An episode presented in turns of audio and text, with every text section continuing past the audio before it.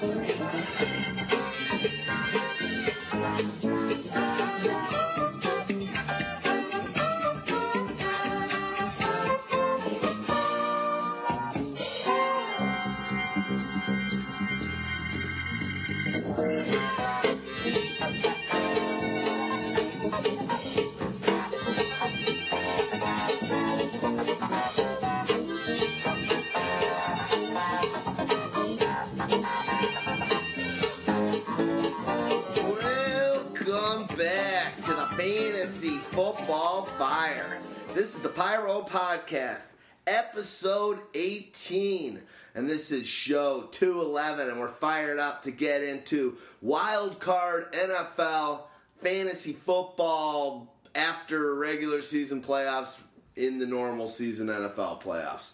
Fantasy still happens. You got crazy leagues like Houdini's. You got playoff only leagues. You got DFS. And, uh, you know, we're not going to stop until the games stop, and we're actually not going to stop thereafter, as usual. Actually, welcome back. It's good to have you back. You've been gone for a couple weeks. Um, good, to, good to have you back. Happy New Year, Houdini. We got Houdini to my left. Across the way, I got Stagg Party. Dogmatica working on some other pyro stuff tonight.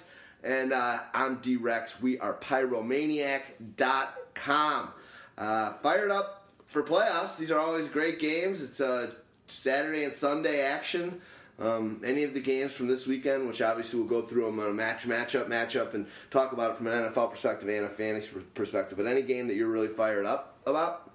I, I think the most intriguing game to me is still Pittsburgh and Cincinnati. I mean, I really want to see what uh, Ben Roethlisberger and this offense can can do, if, especially if it's without uh, DeAngelo Williams. The only thing I care about in Pittsburgh, Cincinnati is if Andy Dalton plays. If not, then I don't really give a shit. Like this this weekend just seems like uh, it's like I look at the matchups. Uh, there might be what one good game, depending on you know if Andy Dalton gets back in there. But you're still considering the Packers to be this jugger- juggernaut. I, I'm not. So you think that you think they're going to lose to the Redskins? Yes. Oh, okay, good. Amen. Amen. Amen. I thought everyone was just so on the Packers, but I think by now, a half a season of me and you kind of saying so. These guys are overrated. They're not that great. Um, I think But they'll that- be I agree. great I think next season. I, I agree. They're, oh, they're great for fantasy. They've got fool's gold and love Jordy, but um, in this game, I do like the Redskins more. I think they're hot. Uh, well, any, is there a game that you're loving and thinking about? The only game that even seems like a real game is that uh, you know Texans and uh, Kansas City matchup. I think it's a replay of Week One. Uh, they played earlier in the season, so I think that one's going to be pretty good. But then, like, I think Seattle's going to roll, and you know I think I'm not so sure about that. Maybe. I mean, Seattle is Minnesota's on a roll. awful. I mean, I, the only thing I'm worried about is the weather. It's supposed to be one of the freezing, uh, freezing cold. one of the coldest games in Ever, history yeah. potentially. That's awesome. So, and that's ugh. that's why they should have You, never. we could go. The tickets are twenty five dollars. Yeah, I'm not sitting my. I'm not putting my ass out there in the Closer, freezing cold. I You can forget about about it. it. I mean, Minnesota's not like of NFL stadiums you can travel to. What is it? Eight hours? Seven Six. hours? Six. It's like third closest, probably right. Yeah. Third, fourth, maybe. Ah, if I didn't have a website to launch on Tuesday, I'd probably do it. I would not sit outside. I'm for not sitting out there. Do our Camp David in the gotta car on remember, the way out there. They're, they're playing at the uh, the stadium where the University of Minnesota plays. So uh, they're you're sitting on like like uh, benches. So cold Whoa. benches. You're not even like getting seats there. Wow, At that I don't I was gonna have so much padding on my ass, anyways, that it wouldn't matter if I'm sitting in a chair or in a bench. Yeah, but when your ass is frozen, it's not as nice and cushiony. And I don't know if they ever added it uh, since the, the Vikings have been playing there, but it's also a field that doesn't have a heated field. So when it gets slick and icy, they don't have anything to, to melt the ice. Wow. So it can, you know, then it becomes like a crazy track game too. You guys know how much I love the Seahawks. I am rooting for the Vikings. Come on, muddy this game up. Um, all right, well, you know, as you heard the opener, Sanford and Son, love it. You love it. Uh, good, good stuff. Um, we'll be listening to some snippets from that show. You too throughout- dumb to know how to get mad when I call you a dummy. Love it. Uh, good stuff. Well, let's talk some fantasy football. Let's go into that. Let's go on that first um, first matchup. Uh, tell me the, the sheet that I printed out doesn't have it by day. I apologize, but is it the Chiefs and Texans first Yeah, game? that's first. game. Tis. Okay, cool. So Chiefs Texans. Uh, te- Chiefs riding a ten game winning streak. What are they? they were one and five to One start the season, five. and then closed out with nothing but victories. I read a cool thing on the um, on Cold Hard Football Facts or whatever that they're the smartest coached team at the current moment on the season. They've got the best the best coaching happening uh, real time. So Andy Reid knows what he's doing. You got to give them credit. I mean, one in five. What, what were the statistical uh, probabilities of a team that starts one in five making the playoffs? I don't think anyone. Not had. very good. Yeah, I, I just want to know how Andy Reid suddenly became a good coach because that was one thing that was all, he was always knocked on for in Philadelphia for being a terrible with clock management, for being terrible with challenges, and for being terrible all around on Sundays besides play calling. I'm not saying that he's not that. They can say that. You know, maybe you can be like a, a, a coach. He's a, he's that great regular season coach, but no, he's a horrible game manager. We're going to find out. The playoffs is where he made all of his blunders. Every time that he got to the championship games and all the mistakes that he was making in those games, and, and then the Super Bowl. So here he is, playoffs on the other side. And how about mirror teams, right? You could have had, if you, you were talking about before the season starts, and I tell you it's Kansas City and uh, we got Houston going at each other in the first round of the playoffs. You're going, all right, Arian Foster, Jamaal Charles, let's, let's get it on. Alfred Blue, Charcandrick West. Well, even in the first week of the season when they did play, it wasn't even uh, Arian Foster. They had what the Blue Show rocking there uh, because he was coming back from an injury, and it was more of just uh, all around to give everybody the ball early in the season. That- I think Alfred Blue had like nine carries. Jonathan Grimes had nine. So I'm just saying, when you thought about this game, if I would have told you at the beginning of the year that these two teams are going to be meeting in the playoffs, you're go, you're thinking to yourself, I'm watching Jamaal Charles and Arian Foster because who are the punk ass quarterbacks that we got? Oh, we had Alex Smith starting on one side, and we had Brian Hoyer on the other side. How do these teams make it into the playoffs? Is, is, is remarkable in its own right. I'm tired of people talking shit about Alex Smith. You like you're you're on you're you're on him now. You're a fi- you're a fan. You're a fan I now. mean, Moving forward, he- he's He had nice average. I told you at the season, at the beginning of the season, he was going to be average. I never denied that he was going to be average, but he just wins games somehow. Well, he's, Well- a, he's, a, he's a better quarterback than he is a fantasy quarterback. He's just not a guy that you really want in fantasy. He has a couple of those flashes mean, when he it- when he runs the ball, and that's where he gets all of his strength from. But look at the fact of how many times he, he throws under 200 yards. So you know you, you're counting on him to run the ball. He has doesn't his throw three season, though, touchdown, four touchdown games. Oh yeah, What do you guys Jeremy think about? Maclin No. helped. Quickly, no. You think Two years ago, he had a He had a statistically a better season. Just, I mean, he's going to run for a couple touch. You know, he runs for like one touchdown in the season, but you're expecting 40 or so yards on the ground because he he averages like 40. I think this year he averaged closer to 45. Well, yeah, because this year it was easier because you know when you have Maclin and actual actual threats uh, to throw the ball down the field. where What did you say? what did you say? Say opposable threats? What? no, uh, were you, Maclin. talk, were you talking good things oh. about Jeremy Maclin? Hey, I never said What? he wasn't. A, I, wouldn't, you know, I lost the bet on that one anyway. He went over a thousand yards. I'll give it to you. I never said that he wasn't a good receiver. I was just that I didn't think in that offense with Alex Smith that he was going to be that effective. And you know, just getting over a thousand yards, he still wasn't like a, a dominating wide receiver. Top 15. Yeah, he had top, good top year. 16. It was nice. And he missed the game. Quick so- question. Uh, Alex Smith was jettisoned from the 49ers to uh, to make way for Colin, uh, Colin Kaepernick uh, after you know losing in the, that Super Bowl uh, to the Ravens. Obviously, Kaepernick is, was thought to be on his way out of town. Then this week we start hearing that uh, Chip Kelly's reached out to the 49ers. What are your thoughts on that? Is, is Chip Kelly trying to go there because he likes the uh, the North Pacific Northwest, or is he trying to go get a Kaepernick as his uh, as his Mariota?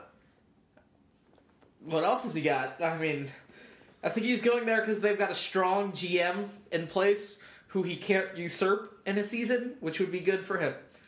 As long as he's just coaching football, he's got a chance to do good things. I think he's just looking for a job. Yeah, He's Take gonna find off. to everyone that will listen to him. So And that I feel like yeah, no, I agree with that. All right, uh, Chiefs. What are your expectations for an Alex Smith in this game? Uh, 220 passing yards, one touchdown, no interceptions, 40 yards on the ground. Alex Smith type game. Okay, who's the who's going to be the uh, the running back? Is it uh, West for sure? It's West is the main. Ware? West is the main ball carrier. But where's the gonna vulture? Where's a vulture? They're going to sprinkle him in a little bit here and there. He could get a couple series, so I think this could be one of those games where it's you know, fifteen touches for West, eight to ten for you know Ware, and you're like, oh, well, I'm a little underwhelmed, but it's still one of the better you know running back situations going into the weekend. When you just look at the landscape, I mean, AP's got the toughest rush defense, and you know he's the only uh, NFL rusher with over a thousand yards to even be in the playoffs. Um, so other guys, you know, DeAngelo's got a knee, a back, uh, an ankle. He's sort of looking a little heavier. Doing here your one step. He's got a knee. This guy's got a back problem. Coaches are staying overnight. We're working extra Yeah. hours. You know, I got an elbow. It's been acting up on me. That play that play worked great in practice against the third stringers and the practice team. I don't know why it didn't work in game time. We were one play away. Look, I, I look at this game as you know, it's going to be the battle of, of the defenses, right? Which defense is going to be able to step up and impose their will? Uh, you're going to have Houston's coming back for this game, so he's going to be back for the first time since Week 12. So that obviously helps the Chiefs' defense. And you got you got uh, uh, J.J. Watt and Mercilus, who's who's been playing ridiculous. So you, Has he been merciless? Oh. if I had the Ming ring right now, I would uh, I would take you down. uh, I, I just think that you're going to see. I think that the offense that's going to have a better chance because of just the pure competency of the quarterback, and whether it's a fantasy gem or not, I like Alex Smith better to to guide the Chiefs over that defense than I like Brian Hoyer taking shots. Uh, I think that you know from a fantasy perspective, I still think that I like DeAndre Hopkins in this one because I got a feeling that they're going to pretty much kind of have to abandon their running game early in this one, and I can just see Hopkins getting a ton of targets from Hoyer in this one. I mean, we got to remember in week one, um, basically Kansas City jumped out early. They were up like twenty-seven to nothing, and then they just rode. That was a two touchdown Travis Kelce game. Then they just coasted. Uh, you know, Jamaal Charles sort of got a lot of rushing attempts, and then you know Hoyer sort of gets benched for uh, Mallett back then. I don't think that's happening this time around. Just a theory. Um, and all they did was sort of pepper DeAndre target uh, De- DeAndre Hopkins. Uh, I think he had nine for ninety eight and a couple touchdowns, one from each of the quarterbacks. So week one, you were sort of like, oh, sitting very pretty with your DeAndre Hopkins, and now the difference is in week one they didn't have Sean Smith. In the wild card weekend, week one of the playoffs, they will.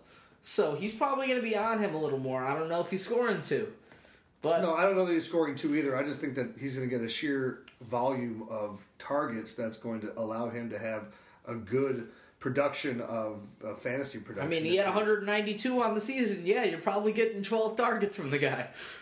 Well, you know, uh, I think you're probably get closer to 15. Pyromaniac Mo likes to look at the uh, the the lines in Vegas to see how that's going to decide fantasy output. And uh, in this game, the Chiefs are favored by three, um, and the total points uh, over under is going to be. 40 points, uh, which is tied with Seattle at the lowest for the week. Uh, Seattle and Minnesota is 40 as well. So, thinking about that from that perspective, Vegas doesn't seem to think there's going to be too many points in it. So, and with these offenses, I don't know. I think it's going to be it's going to be a good game. Uh, what are your expectations for a Kelce in this one, Stagg Party? Think he could? Yeah, I think Kelce's one of the. I think there's a couple guys with slightly better matchups, but you know he scored two touchdowns on him earlier in the season. You know Maclin's been that guy here lately, but Kelce's been a you know five six catch guy for six, 60 or so yards. The question is whether he gets in the end zone. So you're hoping he sort of has a repeat uh, match, uh, repeat performance from week one. Repeat for Kelce. That'd be nice. Uh, one thing that I read, um, there was I don't have it printed out in front of me, but there was uh, they put out uh, um, I think it was ESPN on what teams had the most players that were on championship rosters. Cam Newton was the quarterback. Uh, the kickers, the, the, defense was actually the Chiefs. So more people that won their championship had the Chiefs on there uh, as their defense than anyone else. So that's some food for thought where the, that team uh, can can roll it up and get you some nice fantasy points. Anything else to talk about on the Chiefs side? I mean, both these teams' defenses could have nice days. I think uh, of the teams that have the top or bottom four, you know, expected point totals of the weekend, they're both playing in this game.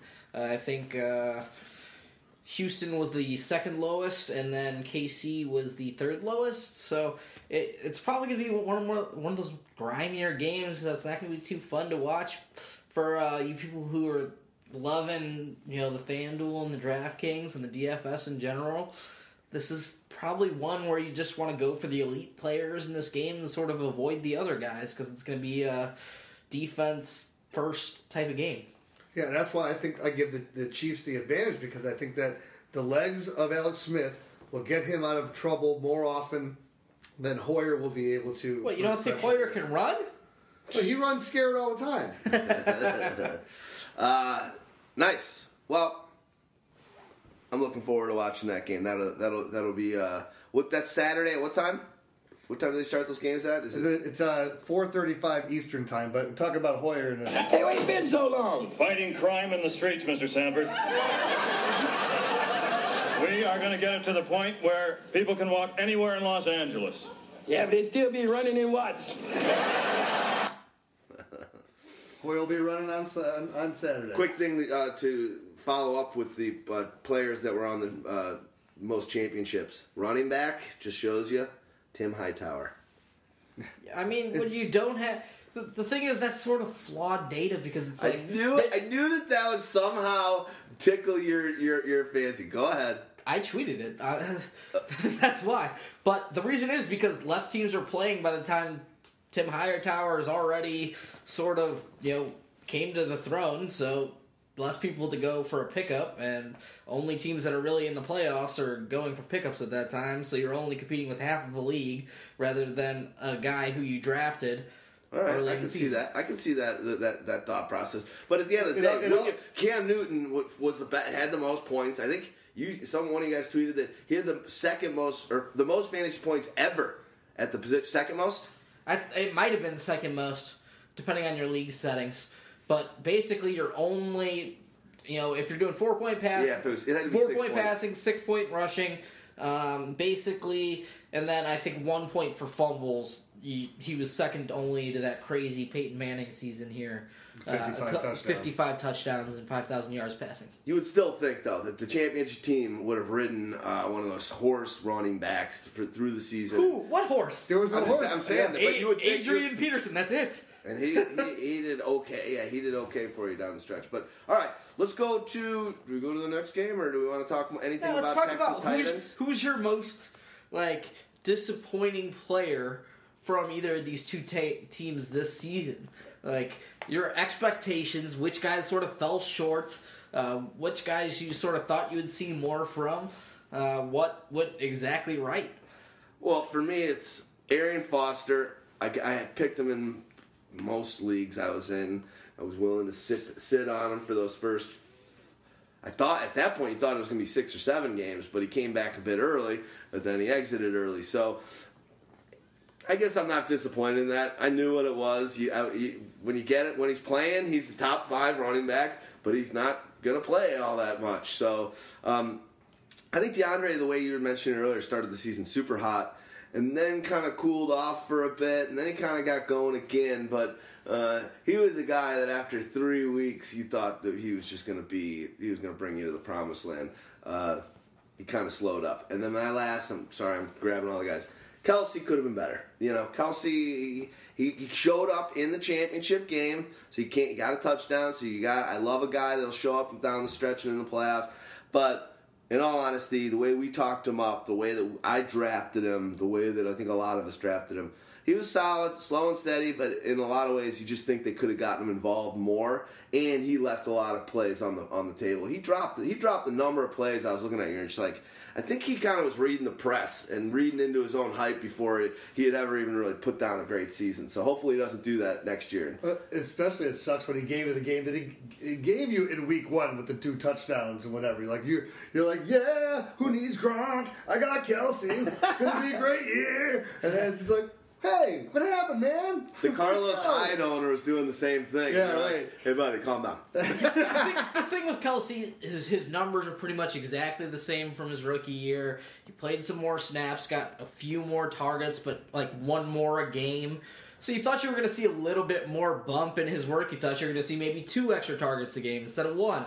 And then you thought that he'd just score more touchdowns, and that's really what it came down to at the tight end position. If you're not scoring touchdowns on a you know semi regular basis, you're you're not going to finish as highly as we thought. And maybe this isn't a guy who's just okay. Maybe with somebody other than Alex Smith, he could score a bunch of touchdowns. But uh, I mean, what Maclin had seven or eight. He's a slow and steady. He's a slow. He's a great option at tight end for a slow and steadier. You're going to be wanting to fo- target him a little bit later than you thought you would last year. But he's a great player to have. You know, he's playing 16 games. I love him for that. Um, he's a good player. He's just if he's as other players like Jordan Reed and now Gronk is basically probably a bona fide first rounder next year. Uh, creep up. I think he's sticking where he's at, or maybe even moving back a little bit. Um, if you, want to, you were saying my my most disappointing things about about either of these teams. I think it goes for both of them for me. Is the lack of any production outside of their number one wide receiver. You know, you had on the Kansas City side, you have Albert Wilson, and you got got Chris Conley. You got some of these young guys that have an opportunity to step up. You had the veterans on the other side for Houston with Cecil Shorts and Nate Washington, and the potential of everyone that was watching uh, uh, Hard Hard Knocks or whatever. You got Jaelen Strong over there, so you have all these guys that you're expecting to see more of, and, and for whatever reason, it's ju- just no one was able to establish themselves uh, from the rest of the I pack. mean, Nate Washington was a top fifty receiver. But Nate Washington's always Short- like a top fifty receiver. I know, That's- but- that's but that's Nate Washington. You know, and you're not you're not expecting more from him. I'm more more so in that About situation. It's about Jaelen Strong in that situation, and and you know and you figure OC's got with a crush guy on, like on, Wa- on Washington. but when you figure with a guy like Alex Smith, piece who completes as many passes as he does, like at, at a, such a high percentage, that that would be a great opportunity for some of these young guys to, hey, you you get a, a shorter crossing route, just go make a play. But it's no, barely happened. Yeah, that's because when Cecil Short sits, you play Nate Washington. Just the numbers, because he gets like mm, something like 13 targets a game. And you saw some flashes, even in that last game uh, on, on on Sunday, of Jaelen Strong is going to be all right. He's got a body. He's got the talent to do it in, at the NFL level. So well, for next year, it's gonna, he's an interesting guy. That what if uh, you know he's, he might be able to be that second fiddle to uh, DeAndre. Well, let's remember the first game he was like officially active. Didn't he Yeah. catch two touchdown Yeah. passes and one was like a hail mary or a late He a late he touchdown up. score? Yeah, but then but then he disappeared, and Yeah. so that's the thing with, with the rookies. It's like, hey, you can be. You want to have a baseball reference? Who was your Who was your guy? Uh, Tuffy Rhodes.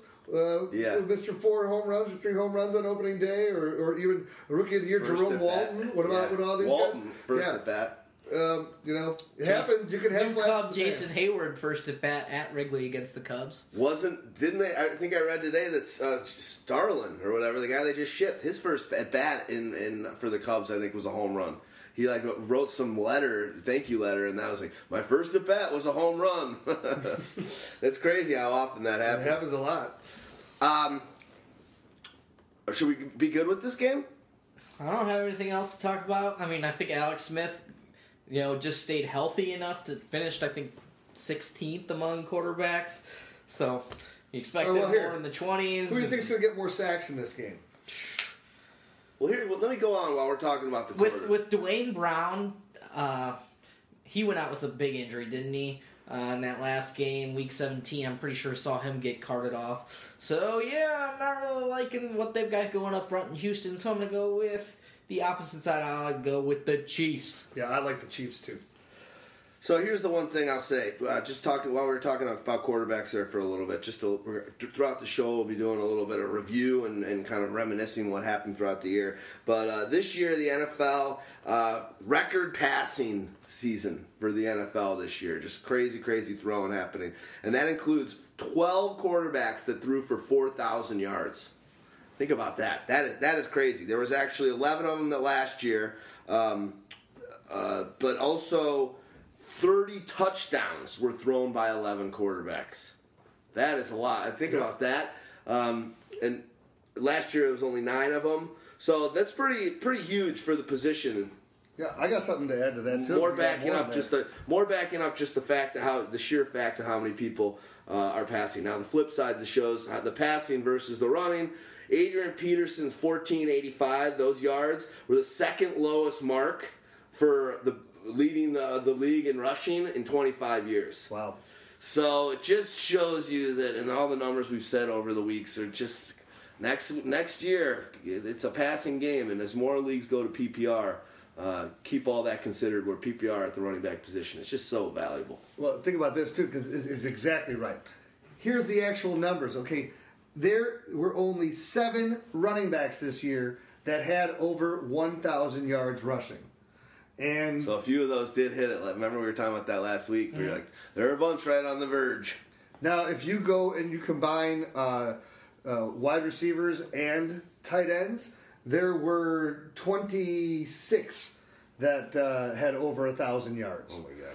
The other thing is when you look at the top wide receivers too. Okay, you talk about the 1480 yards or whatever by uh, Adrian Peterson. You got Julio Jones at top with 1871, Antonio Brown down at 1834, DeAndre so you know, on those on those stats, before this season, the only two people to ever go over 1,800 in a season, Jerry Rice and Calvin Johnson. Yeah. So they just doubled this season the amount of 1,800 uh, yard wide receivers in the history of the NFL. And this correlates perfectly with all those four, all, all these people who are throwing the 4,000 yards as well. because the, when you when go, you going back to running backs though, just looking at that, gotta remember, we're just talking about rushing yards. Some of that shit doesn't matter. Talk about total yards, how many people were over a thousand total yards.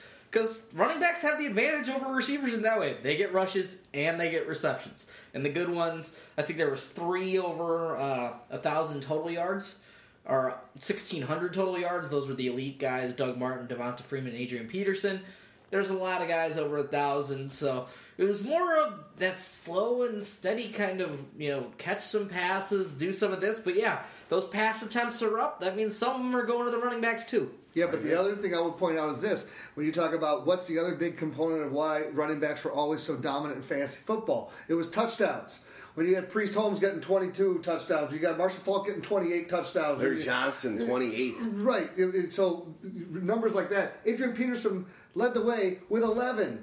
Okay. When you look at the wide receivers, they Again, 14. total touchdowns. Total Okay. How many, how many, How many- how many receive- total did he have? receivers? I'm sorry. He had 11 total. Devonta Okay. Freeman led the way with 14. Okay, 14. So that matched what Doug Baldwin, Brandon Marshall, and Allen Robinson did, who all had 14. Then you also had ODB with 13. You got Tyler Eifert as a tight end with 13, but then you had Decker with 12. I mean, Imagine if Eifert and ODB had played every game.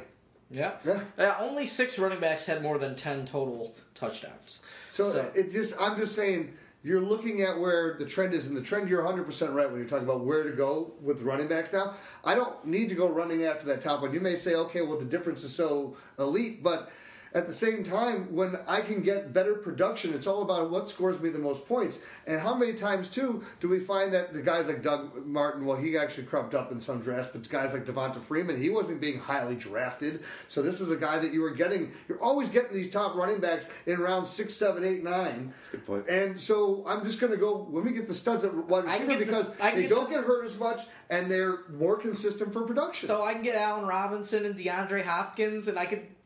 It's sort of. This year was weird.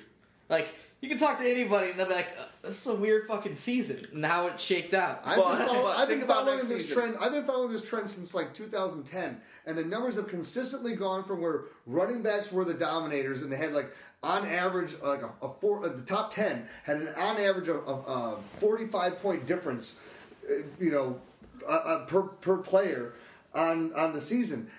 now it's completely the other way around, and it, it, it's it's it has been it's been shrinking, shrinking, shrinking, and then it actually got eclipsed two years ago. Went back the other way last year, where running backs actually took over, and then again this year the wide receivers just exploded all over and, and killed the running backs. Well, running backs finished.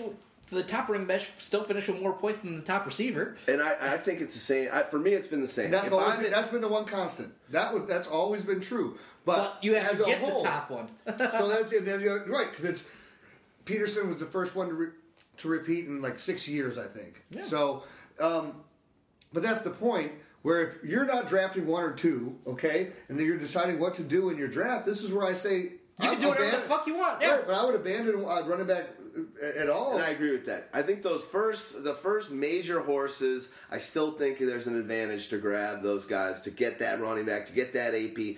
Even though it can be underwhelming at times, there's many times I cursed at myself for not grabbing a Julio and Antonio. Could have, Uh, but you could have grabbed the Dez too. and, and I did, yeah. But the thing is, I think also that, that happened this year is because of the injury to Arian. You had some talent going later, uh, and that suspension to Bell. You were able to pick up first overall. You know, Bell is one of those horses, but you were able to kind of get him in the late first round because people were like, "Fuck, I, I'm not taking him because he's missing those first two. I mean, but if you handcuff Le'Veon Bell with DeAngelo Williams, you still have the top running back in standard scoring. Except what happened to a lot of people was they had DeAngelo to have the bridge the gap, and then when Le'Veon came back, they maybe kept him for like two or three weeks, and they're like, "Oh, Le'Veon's fine." Then they dropped him. Well, and because he got he was available in a ton of leagues, those players uh, had Le'Veon. That's why you shouldn't DeAngelo. handcuff. But if you did, you know, it worked out for you. You had one of the top running backs in the standard Or if you pilfered, Between you did fantastic as well. Yeah, I mean, There's, there's no question. I wish that I had DeAngelo as uh, as Le'Veon's backup. I just think about you know I, I do the waiver wire piece all the time too, and the one position that always has these upstarts and you can get amazing players, whether it be from a Dion Lewis to a Thomas Rawls to a David Johnson, to, they're on the waiver wire. All these guys were on the waiver wire. The- Most anyone that picked any of these guys up got them on the waiver wire. but here's the thing: Listen unless you're playing waiver. Fab, like you have to have a shitty team full of non-running backs to get these guys. Not And- always, not always, because you you do what we're talking about, where we do the for, you do the foreshadowing. You, you, you, yeah. you, you, you do it early. You pick up guys early, which I'm all for because then what does it help you to after the guy's gonna blow up? You miss sometimes, but sometimes you, you can get him early, and I think we did a good job with that uh, that pickups piece. And some leagues that are weird. I agree. I'm all on the Fab train. Um, but you know, I picked up Hightower, won that league. I had picked up a Rawls that he had him on. He delivered for the season every year, and, it's at every position. But I mean, Jordan Reed was on the waiver wire once he first got that first injury. People were like, "Fuck this guy." Doug I gotta- Baldwin was gotta- on the yeah, waiver wire. and that's with four weeks left. Yes. with four weeks left. So uh, that app, people still didn't want to pick him up after he had eight touchdowns. It's like, no way, this can't continue. I hate that motherfucker. And then all of a sudden, someone picks him up, like, oh my god, I just can't not. And then he kept scoring the touchdowns. All right, let's go to. You ought to go try to find a brain cell and, and find a cheap one because you ain't got no trade in. All right. Oh, I love you. Uh, Wait. what's his name? Red Fox. The, the only thing is, draft. No matter where you're drafting, draft what best player available. Yeah. I don't give a fuck what you need when you need it. Good point. Dra- draft the best player available. Good point. Like, I agree. It, it doesn't matter if it's real football. Doesn't matter if it's fantasy football. That's it. Just draft the best player available. And I'm going to tell you, this has worked for me for years, and it's a strategy piece I'm going to be riding on again this offseason. If there's a horse, a stud at quarterback, and you already have your quarterback, and you're looking at like, how is this guy still friggin' available right now? Fucking pick him. Cam. Pick him. Cam? Cam Newton, last year, the last two years, even this year as well. Friggin' Russell Wilson. Russell Wilson's always available in like the 10th and 11th round. It's just like, dude, even if you're set at the position, Tom Brady this year was around so late because of the Deflategate. You didn't know if he was playing. He might be suspended for those four games. That guy was going in the 12th round. In one in, in a league, I should have taken him. The minute take that value because that is the best trade bait. If you have one of those horse quarterbacks, someone just all of a sudden uh, gets an injury Ben or realizes Tony Romo. Uh, let's see how many others went down. Andrew Luck. Uh, Aaron Rodgers struggled. Trade Drew that Brees s- was down for a week or two. Absolutely. Trade that guy and get yourself a running back, a wide receiver, and hit the right with when you do that. Pick up another backup uh, quarterback off the waiver wire. You can get a guy like Bortles or, or or suffer the fate that I did, where I in my auction league I grabbed Cam Newton because it was like it was like eight dollars. I'm like nine. And then they're like, oh, it went ten. I'm like, oh, oh, I was like, I'm at 11. I go, he goes eleven. I go twelve, and then I got him at twelve, and I had Andrew Luck, and I and I was like, I had, I think I had uh, Tannehill also. Saved your season. That move right there. No, it didn't because I'm like, dropped oh, I ended up trading him to get a uh, to get uh, uh, Dion Lewis and uh, and another package. I can't remember. That's another still a guy. good deal for you. before, but yeah, and before luck went down, so Right. it turned out to be a bad time. But Right. all right, well, that's just food for thought. So sometimes, uh, you know, we're gonna do some corny uh, comedy here with the Sanford and Son. Sometimes you need to salvage a bad situation. Salvage yard, get it? What's that got to do with me? Salvage yard, salvage your team, uh, and you got to keep and stick on that uh, that waiver wire. Houdini again, hats off, fist bump, fist bump, jersey sword, chest bump. Nice work. Houdini knocks that thing out uh, all season. First people to uh, throw that thing out. Then Houdini goes on vacation at the end of the season, and well, it's my turn to do it. It comes out like Tuesday. Don't stop now. I'm getting excited. Thank you, thank you. Me too. Uh, the, the spread on that um, on this Pittsburgh, Kansas City or Cincinnati, sorry, game is uh, Pittsburgh favored by uh, two and a half, and the score total on this one's forty six. So that's actually a, a, a pretty good one. And this game's on Saturday night. It's got the highest of the weekend, so Yep. look forward to. I mean, Antonio Brown's Antonio Brown, and whew, Antonio Brown has not been Antonio Brown in the first two matchups of this game, though. Uh, th- uh, with this you know, team, he's having that. This is the only people that seem to be able to know. what to do. Roethlisberger's had problems. Yet at the same time, I think what is it in the last 15 games at, at uh, Cincinnati, Pittsburgh's won like 11 of them or 12 of them. So um, Pittsburgh kind of just has their number. Look, Cincinnati has not won a playoff game, and now it's going to be AJ McCarron. Uh, most likely, Potentially, yeah. Most likely, uh, just based on news today. That's why I'm, I, uh, you know, I'm waiting until tomorrow to, to do my write ups because I want to know what's going on exactly with uh, with Dalton. I want to know exactly what's going on with uh, DeAngelo Williams. You know, these these are two guys that com- completely affect what's going to happen in this game. But I really think that uh, Dalton is not going to be able to go, and um, it'll be really important for Cincinnati to establish something early. And the problem is that Pittsburgh, the thing that they would love to establish is the run, and that's what Pittsburgh does best is stop the run. Yeah. So just in Antonio Brown's career against the Bengals, you know, not like he's only had one year. True. And remember who his quarterback was for some of those. Still you know, Big Ben, huh? No, so for some of those matchups earlier this season, Oh, right, Mike Vick. Uh, not very good. Yeah. So, you know, I think he's got like a 5.5 for 80 yard and four touchdowns in 11 games against the Bengals. So, yeah, he's still pretty fucking good against the Bengals. Like, it doesn't matter who he's playing. Like, there was games, what do he do? Smoked the Seattle Seahawks a couple weeks ago. Uh, smoked, like, you put him up against somebody with Big Ben at quarterback. I don't give a fuck who he's playing. He's Antonio Brown. He's in another wor- another plane. Uh, right okay, now. so He's- Antonio Brown in PPR only had the third highest score ever at the position, uh, behind Jerry Rice. Oh, and himself from last year. Oh, really? I was going to say Marvin. Really? So la- his season last year was the second best. That's right. We talked about that last And, offseason. and, and what's amazing too is you think about it with how much I'm taking he that did number one next without year if I got it. Roethlisberger for how many games that he was out. When I talk all in the preseason about what I love about Pittsburgh is they're a goddamn juggernaut. Why Ben Roethlisberger was like my favorite pick, you know, for quarterback, and I didn't get him in any league. Um, Lucky for you. Uh, Yeah, in but- games, in games where Big Ben played, uh, Antonio Brown this season just averaged uh, 216 targets, would have had 159 catches and 2,132 yards. yeah, I- I would- Val Verde! Straight to that. You're talking lush. Hey, thank you. So yeah, Antonio Brown's pretty good. Like, get him and Big Ben on the field. I don't care what other receiver he has for help that's going to complement him because they still have Martavis Bryant. who, even despite having two shit games at the end of the season, still has to be respected by the defense. Oh, Uh, no, no and doubt. Markus Wheaton has to be respected by a defense now. And- Wait, wait. What did I hear? What did I Markus hear? Wheaton. What did I hear? Wheaton. Hey, I'm not the only one who thought Markus Wheaton sucked dick. I've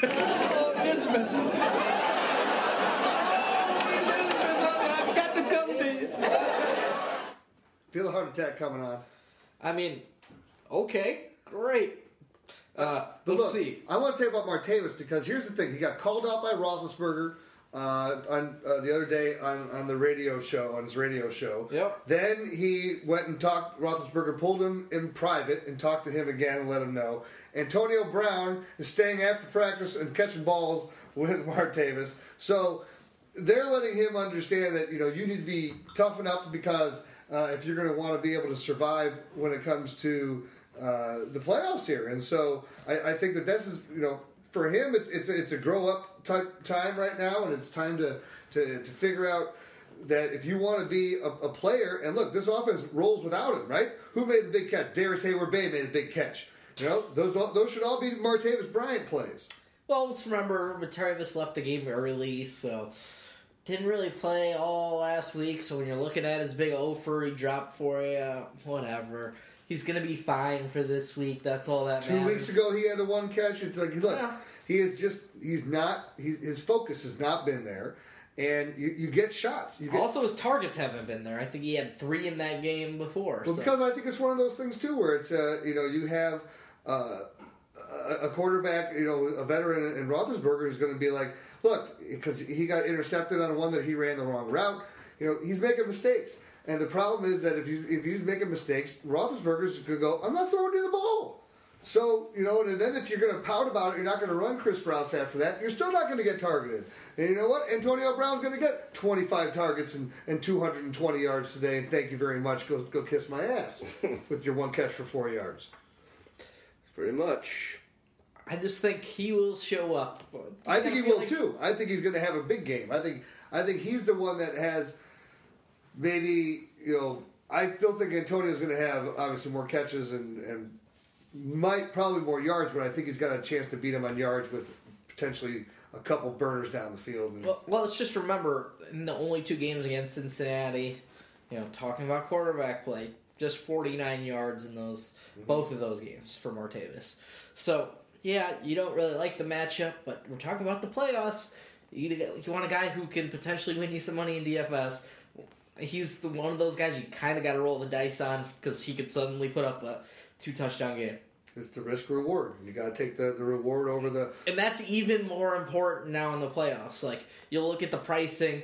I haven't looked at it just yet, but I imagine Martavis Bryant will be somewhere priced around what Pierre Garcon, who's been on a little bit of a hot streak. Yeah. He'd be like, "Oh yeah, I'm going Martavis Bryant." For sure. Absolutely. Well, you know the Steelers right now they're uh, seven to one odds to win the Super Bowl, so they're coming in as a wild card, but they're hot. Uh, the Seahawks and what's your, uh, the other team? Broncos are six to one.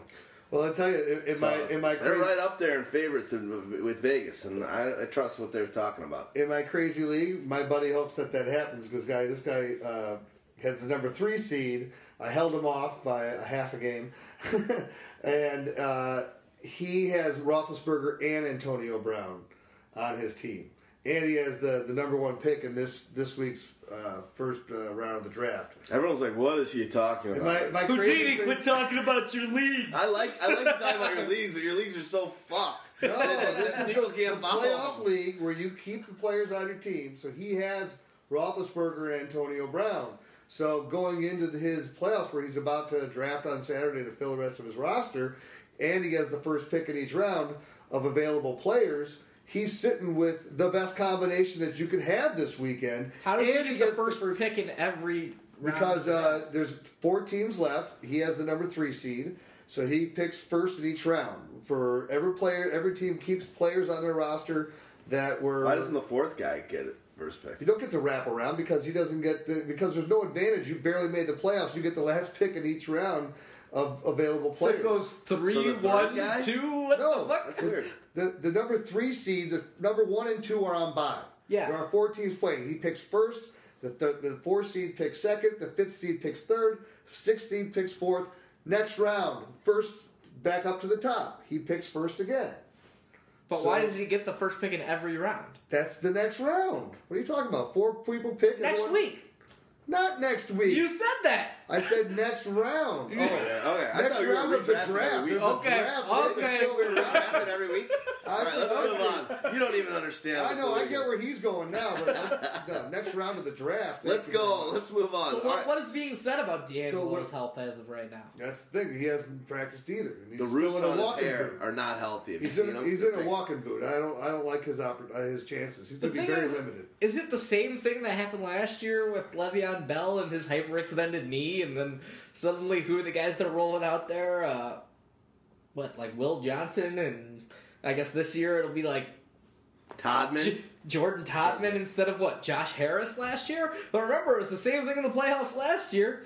Hyperextended knee, Le'Veon Bell, he was out, and they tried to throw it all over the field against the Ravens, and they've just sort of been their nemesis here lately. So And I would say we know moving in, there's a reason why the Panthers dumped DeAngelo in the first place. The guy's always banged up. He's not a youngster.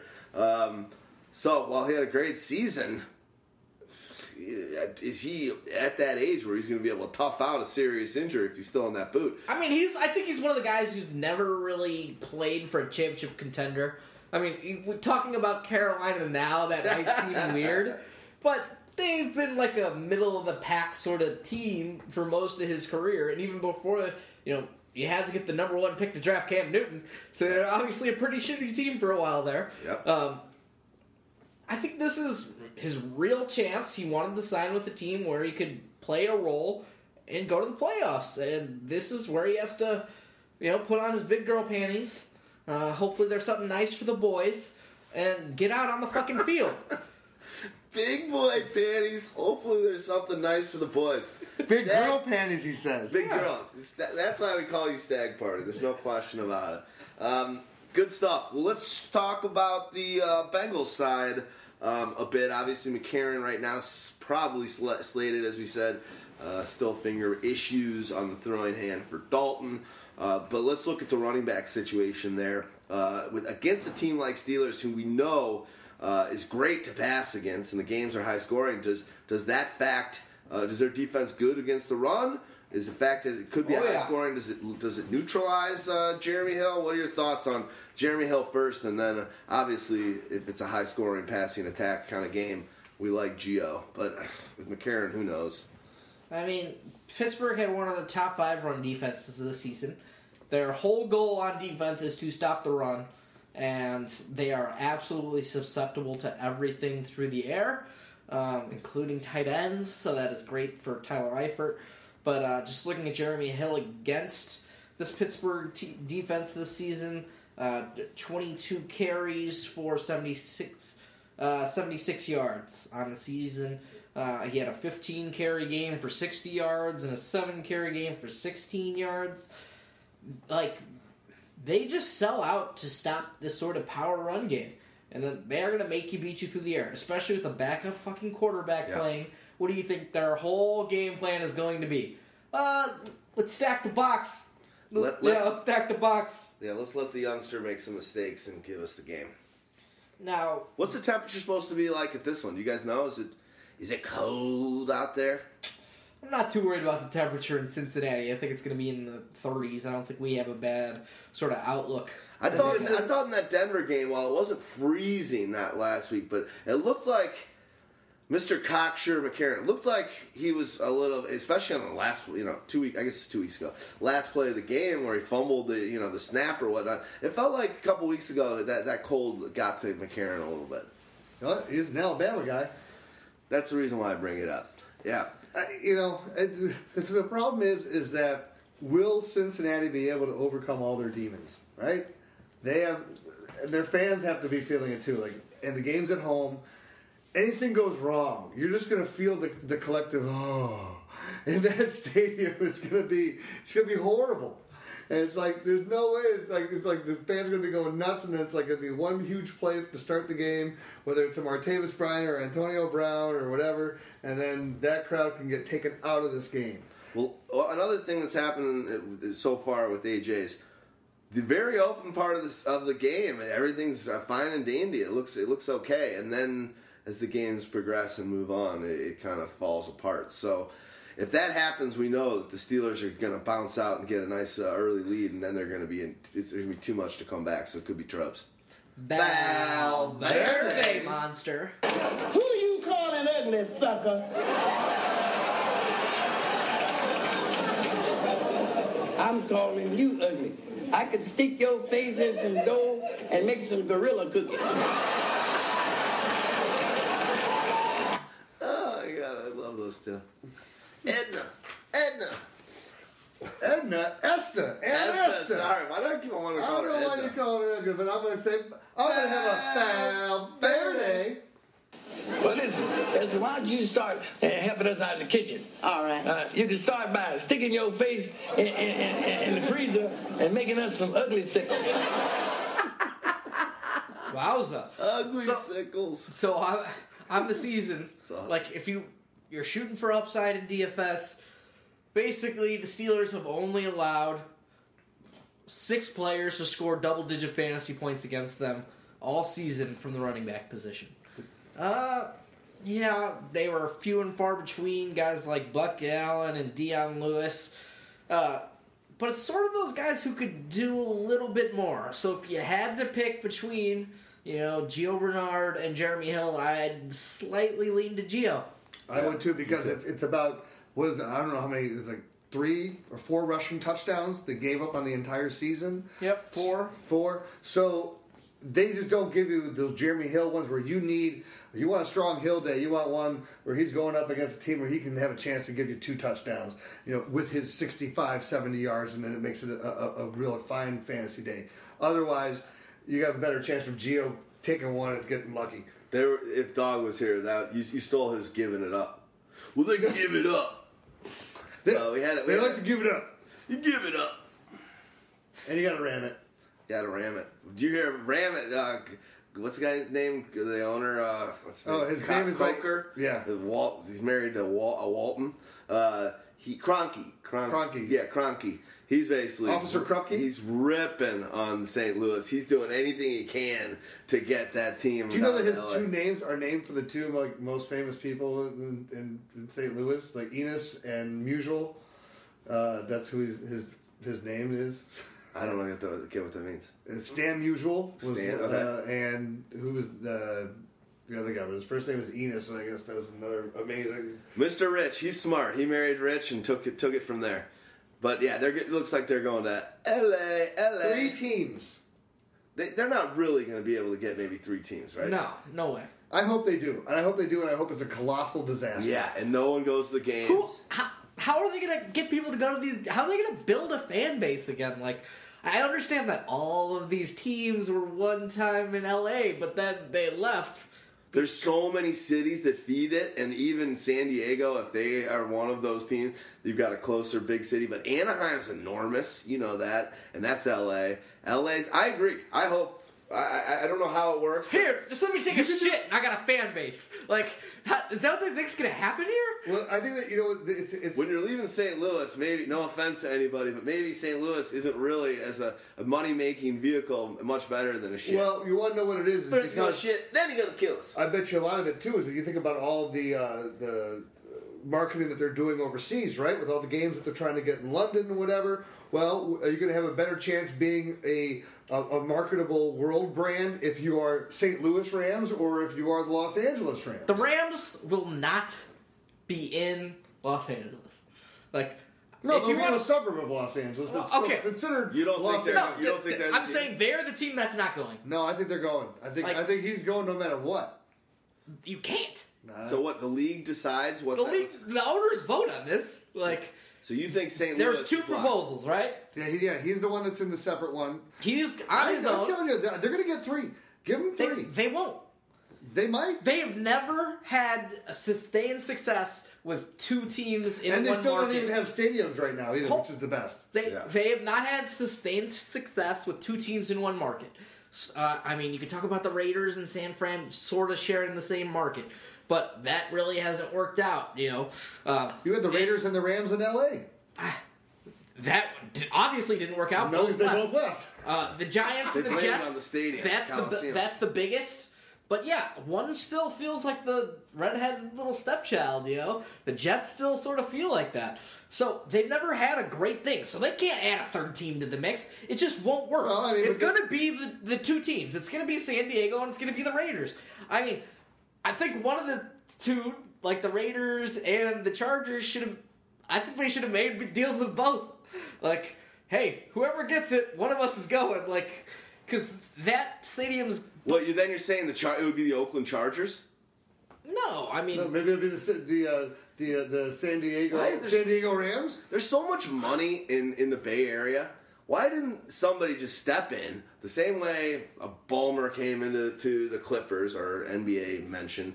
Why didn't someone just step in? There's kind of a, a hot moment happening there with Curry and changing guard of the NBA and all that. There's so much money in Oakland now that's trickling out from San Francisco and the Bay Area over there because it's the only spot uh, that's kind of even wor- worth the price uh, to, that you can live. Why didn't someone step up and say, "We're keeping Oakland Raiders in Oakland with a fan base"? It's not about the fan base. It's it's They're about the rabid stadium. fans, right? Yeah, give them a new stadium. They're the Buy only new team in the league that still plays in a baseball stadium.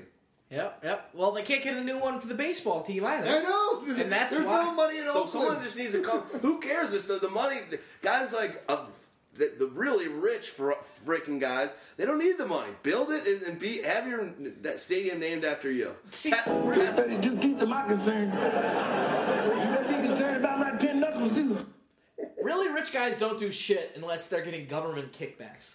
And the issue with the stadiums in Oakland is that the government will, won't give them a sizable enough, you know, amount of money for them to feel like it's a worthwhile investment. They won't give them a payment plan that they feel is going to work out for them financially. So that's all it comes down to. It comes down to dollars and cents.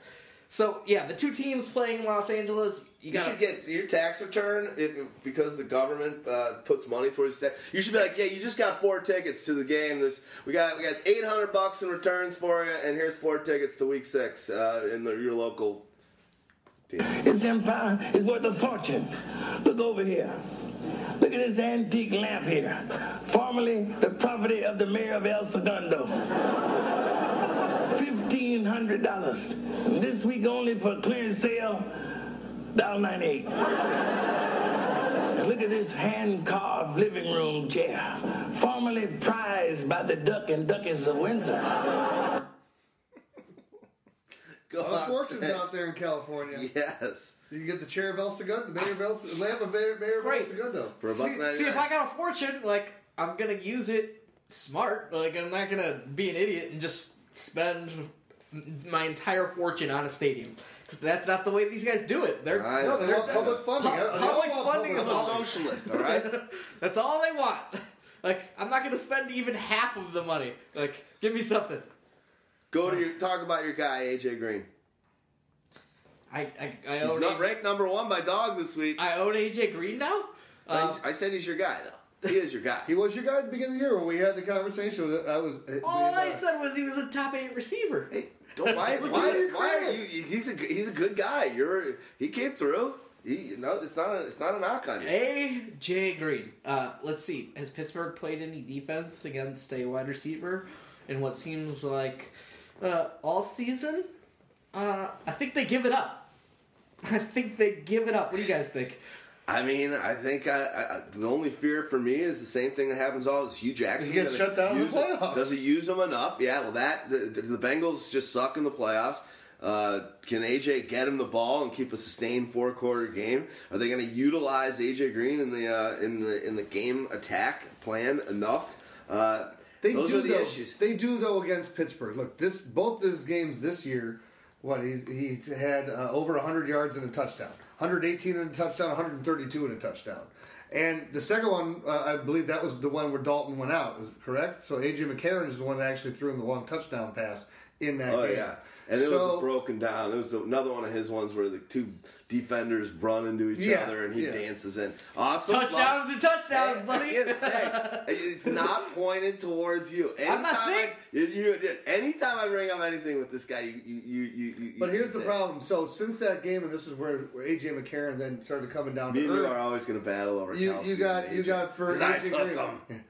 37 yards in the next game, 57 yards, 34 yards. So, But did you win though?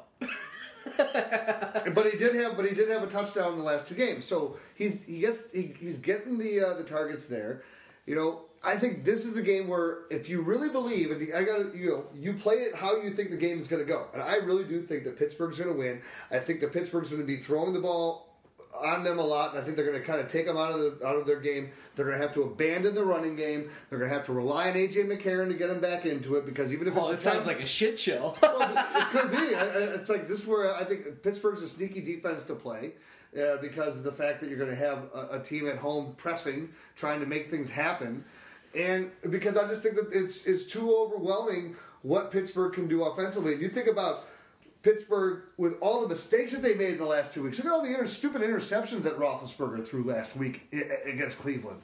Was, what was going on? It- it- you know, ridiculous. So, with all that being said, and if you don't have DeAngelo, it's going to be a heavy passing game. I like I like the fact that uh, they're going to be able to exploit that. What if?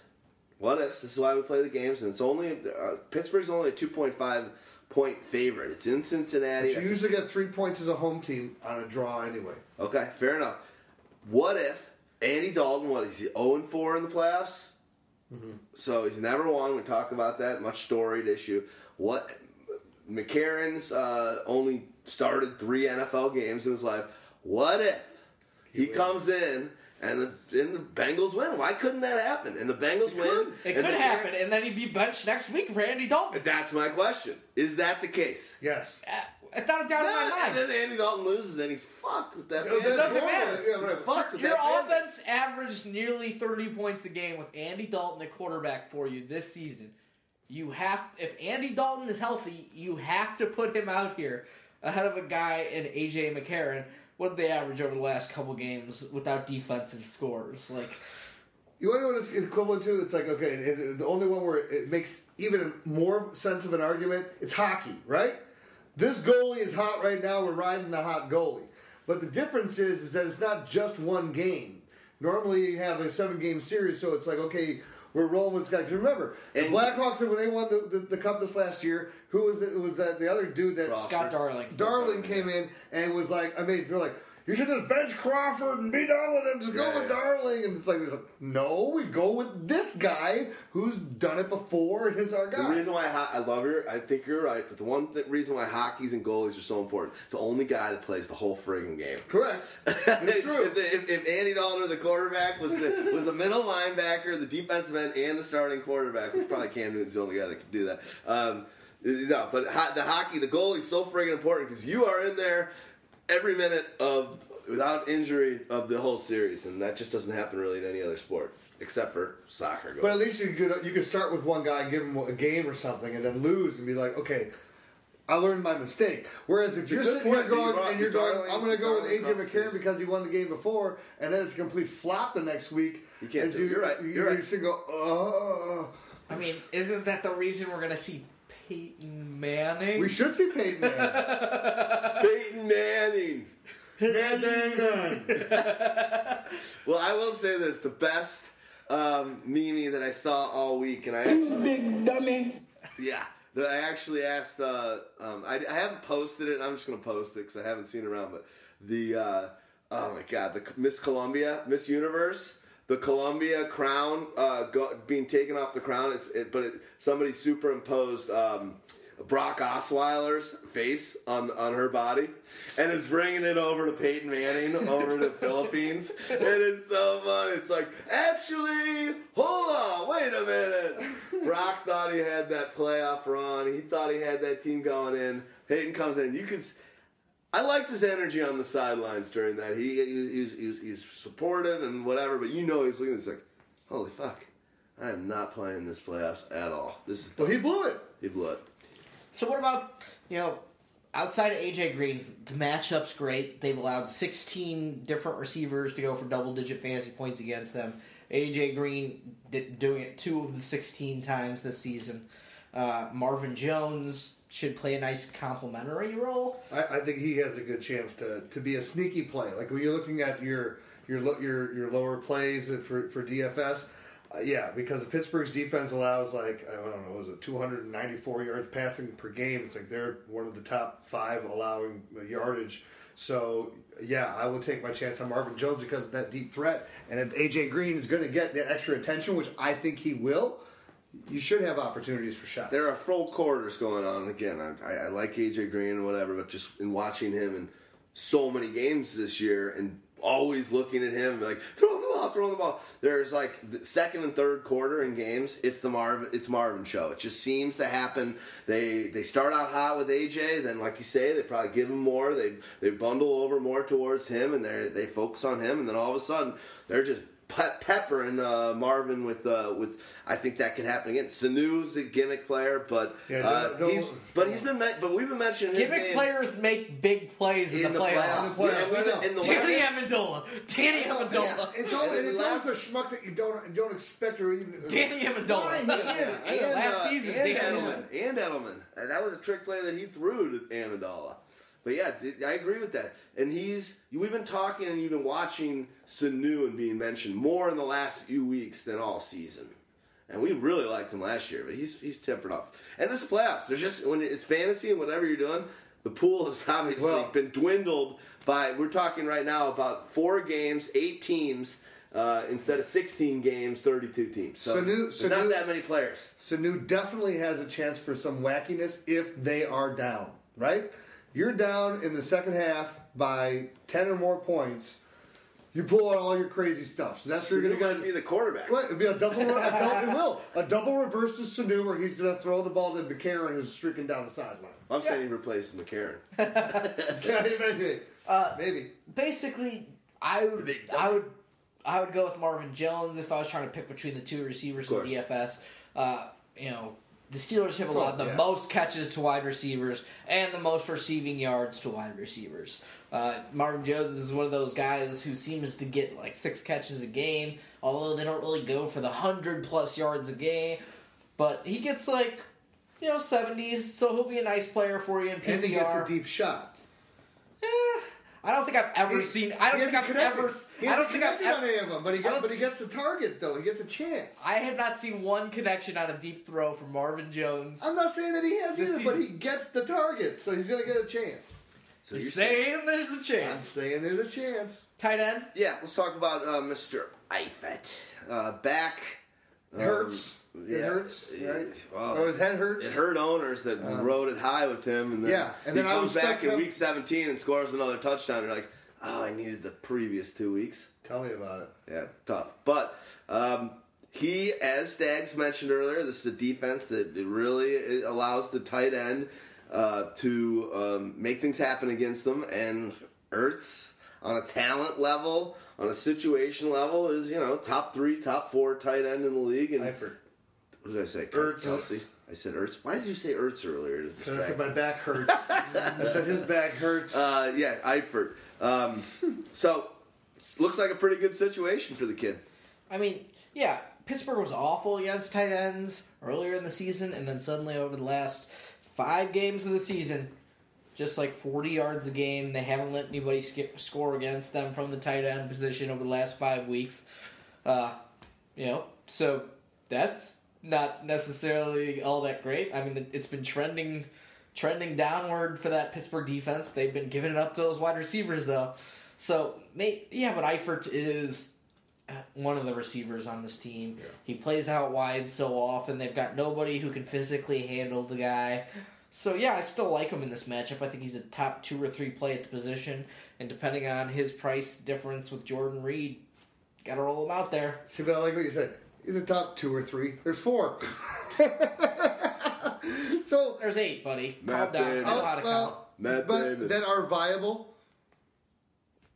Okay. How many are so, viable if you want to start? Jordan Reed, Jordan Reed to me is is is, is going to be the plan. I don't know. I can't imagine the way that they they've been doing it, at least on FanDuel. I can I can't see that they're going to have hardly any difference between an Eifert.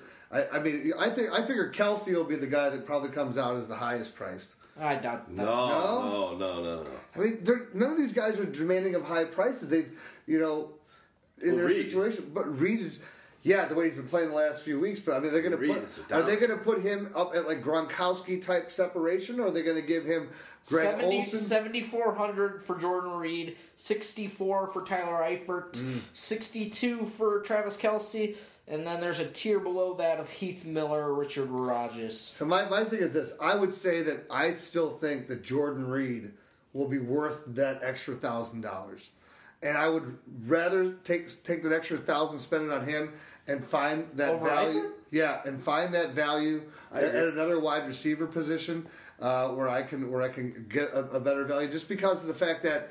He's gonna score. He's, he's sco- guaranteed and to score. Green Bay's defense doesn't scare me worth a shit. So, and you were talking about where, where a guy that's hot, that's at home, that you know, Green Bay's got a top five defense. Like, that's what their def. Like, the Green Bay offense has been awful. But on defense, they're good. Like, they just played a slow paced game last week because they wanted to. And Quick question. Sorry to distract it. Oh, actually, we'll wait until we talk about Green Bay. Right now, we're kind of uh, we're going in the tight end zone. But let's talk. Let's reel it back because we're going to talk about Green Bay and, and, All right. and Reed. Um, quickly, let's wrap up with uh, with uh, Mr. Eifert, Notre Dame's man. Uh, anything uh, anything else you like? You, you like him, Stags? You think would you you like him on DFS? No, I'd probably play Kelce over it. I mean, in- the two games against Pittsburgh already this season, one game was what two for forty-two, and the other game was four for thirty-nine on eight targets. You know, hasn't scored against them this season, so that's sort of been his one nemesis team. And remember, in these division games, you know they're gonna try and take away what you do best. They know how the guy. They know tendencies better than anybody else. And this is the third time these motherfuckers are playing this season. You think they're gonna let Eifert go for another touchdown? They, wait, but you said he hasn't gone. He hasn't gone for one against. Nobody's them. gone for thirteen in the other eleven games he's played. Oh, I know. And the, but You don't think they know that? the same. The, the, the, the yards per the, the the catches and yards are the same, but he just has a TD in those games. Like those games, it's like Eifert, three catches, forty five yards, two TDs. It's like if those TDs aren't, it's the most garbage games you could ever imagine. So he's all he's TD or bust for I sure. mean, basically he's averaging like five for fifty. When you look at his numbers, you know, four four and a half catches for fifty three or fifty four yards a game. Those are his per game averages this season. And then suddenly you look at it, oh, a touchdown per game. That's a, that's a nice six point bump every week. Absolutely. Uh, anything else to talk about in this one? I Don't believe so. All right, let's move on to Sunday's game, the 10th of January. Uh, first game there is going to be the Seahawks at the Vikings, as we mentioned earlier. Uh, that Vikings, or maybe that was that might have been before we started recording. It was. Uh, it's supposed to be one degree. Uh, but is the forecast for that game in uh, Minnesota, Which Houdini- means feels like negative six In- on my AccuWeather phone app. And, but here's the huge thing that Houdini brought up, and then I'll let you, you, you go on deeper. This is one of the few fields, grass fields, that yeah, we isn't brought heated. that up on the podcast. Was that on the show? Yeah. Sorry. Sometimes. I, sometimes I get distracted. It blends on- together. on Would one- you like to bring the grass in from Arizona? Yes. Use that? Yes. Can you keep a secret? we did that already. You guys, I need a little more uh, communication from you sometimes. Uh, would you re- instant replay that for me? yes. So, I don't know if you guys know this, but it's only going to be one degree in Minnesota. and get, and they are flying in the grass from Arizona. Heated. Heated grass, yes. Still, it'll still be hot from being in Arizona. They're Exactly. plan it out And then- right before the game starts. And then we're gonna have a fog bowl again, just like we did in Chicago. Which, which with was the heated grass. That was what twenty five years ago. the Last week, 1987? Hey, hey. 88. thirty years ago. Last week, 88. It was, yeah, the year December thirtieth. of 87. Let's not go saying 30 and then saying the year I was born. Because I hope we don't play that shit. Long time ago. long, long time ago. All right, Seahawks are actually favored uh, to right now, along with the Broncos, as I mentioned, to win the be the Super Bowl winner at six to one. Everyone's saying that this is the team that you don't want to face. Everyone's scared shitless of them because their defense is galvanizing and coming together at the perfect time, and the offense is doing things they've never done before. Can is there a chance, just at the game level, the Vikings can make this happen, or is this going to be a wrap? this is the best time for them to have freezing cold weather here. Okay? You, you do not, if you were playing in the old school in the Metrodome and putting a fast track on Russell Wilson and what he's doing right now, he would eat you alive. And his why you know you want to take these guys they get yeah you get weather in the northwest but you don't get cold. The bone chilling cold that you get in the midwest is is something ridiculous compared to what you get in seattle. They may get the 20s to get into you know down in the 10s but to get to the zeros and the wind chills that are the, the negative below it's a different type of cold. And if, if it's any type of psychological advantage that they've been playing outside, is it any wonder that when the Minnesota Vikings were the Purple People Eaters and the Dominators, they played in Municipal Stadium, which was known for being the most ridiculously horrible cold stadium to play in, and no opposing player wanted to go there.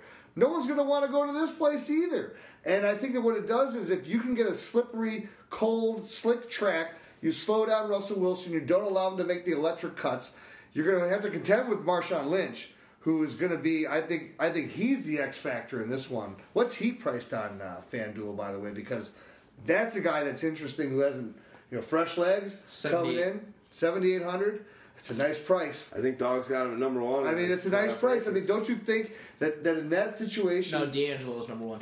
DeAngelo's. you can you can lean on that running game in that weather, and, and uh, otherwise, but that's the best chance for Minnesota is not allowing Russell to have the ability to be crazy Russell. I mean, here's the thing. I, I'm pretty sure this game happened like a month ago, and it might not have been one degree or whatever we want to say it was, but Russell Wilson demolished this Minnesota team, albeit down a couple players, but I think they scored something like 38 points, and Russell Wilson scored his only rushing touchdown of the season. He only and- won this year. He- Yep, and he only rushed for 51 yards. Oh, but then he like passed for 275 and three touchdowns. Yeah, he had his best game of the season against this Minnesota Vikings team. You know Russell Wilson had the best passer rate in the league this year. Yeah, yeah, that doesn't surprise me. He doesn't throw picks. Yeah. God. Here's the real thing. I'm pretty sure Russell Wilson set a fantasy point record for the last eight games of the season. Nobody has ever had a better eight game stretch. Which is crazy because I in the league that I won, he sat on my bench every game for Cam Newton. Well, that's that's a, that's a good problem to have. That was a good problem to have. God, I did not know that. That's crazy. I should have started Russell. But at the I same mean, in the time, I'm telling you what, I don't think that Minnesota has a chance in this game. I think Seattle is going to roll them. It's one of those things. It was great to beat the Packers, but you would have been better off losing that game and then being able to play What do you the think the Packers. Packers were doing? Packers were like, we're all about facing the Redskins. Absolutely. I mean, so Can you go into a locker room? Can they do that? Can you basically say, "Let's lose this," or would they? Could they have been kicked? Sure they Can who? Can who? The, Could pa- the- the, could the Packers, did. Remember the Packers? What did they say when uh, wasn't it them that They were allowed in no the matter touch- what? To- no, Yeah. when they were in the Super Bowl, aren't they the ones that allowed the touchdown to go so they could get the ball back to Brett Favre and, and just try to get and try to get the touchdown score? That let Denver just get the easy Yeah, touchdown. yeah, They're just like, okay, Ole, go ahead, we want to get the ball back. ole, ole.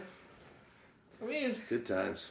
It's not a bad idea. Sometimes It looks sometimes better. it's It looks- looking at now it's these one of those things that maybe it extends you an extra round, but you know what? Then they'll end up playing them and they'll get demolished by Seattle anyway. So Maybe eventually, but don't got to cross that bridge till gotta- you yeah, come to it. You have to wait for it. Right now, you get to cross a Kirk Cousins led bridge. And you like that? I, I like it a lot more than I like playing Russell Wilson right now. Uh, I was doing a. You like that? Oh, Don't. I, have got, I've got. a I lot just of said it like too calm, too calm, and you like that, don't you? Much, much You more- like that, don't you? Much more aggressive. Valverde. Yeah, it's funny how you could know something all your life and then forget it. It just pop right out of your mind. Boom, you know? You know, I know. Story of my life. Hurts. story of my life. I keep it Oh, on. jeez. It's a big head on that beer. So, what the women say about my penis. yeah, Whoa. Beldong, what up? So Russell Wilson's Can you keep a secret? No. Apparently It's not. fake. So Russell Wilson had what one multi-touchdown passing game for the first ten weeks of the season, and then after that, every single week had more than one passing touchdown. uh, three, five, three, five, three, two, three, and only one interception during that span. Crazy. Oh, and he was also putting up like 275 and 280 passing yards a week and chipping in 30 to 40 rushing yards. So I, I was really down on Russell Wilson, saying at the beginning of the season he wouldn't be able to repeat last season's fantasy numbers. And I thought he was going to do it through passing yards. Well, here's And- the, and that was is that a bet we made? we I- didn't make a bet, but it was just something that- we me, talked I, about. I think, I was I think it was one, you mostly, but I think I was on board with the fact that I thought they were going to. no, I will admit I was no, no. against it. yeah. I was on it, and, I- and I'll tell you what. And I'll, the only thing I was wrong about was Jimmy it only Graham. got good when Jimmy Graham got the hell out of there. Yeah. Well, the minute But- he was injured is the minute that whole thing turned around. What does that say for next year? In uh, in, in Jimmy's gone. I think. I, You think so? I think they might be done with Jimmy Graham. I don't know. I, I don't think so. I I mean, how many, I don't the want- likes him. The how players many like years? him. How many years was he signed for? Is he signed for? he got a new deal, Yeah, man. He's real fine. serious. Well, then you got to keep him for one more year. But at the same time, you want to know what? I think what it's going to prove is is that Jimmy can no longer come in with this chip on that I'm this, that, and the other thing. Hey, look, we all did. Doug Baldwin was one of the best wide receivers of the, of the year.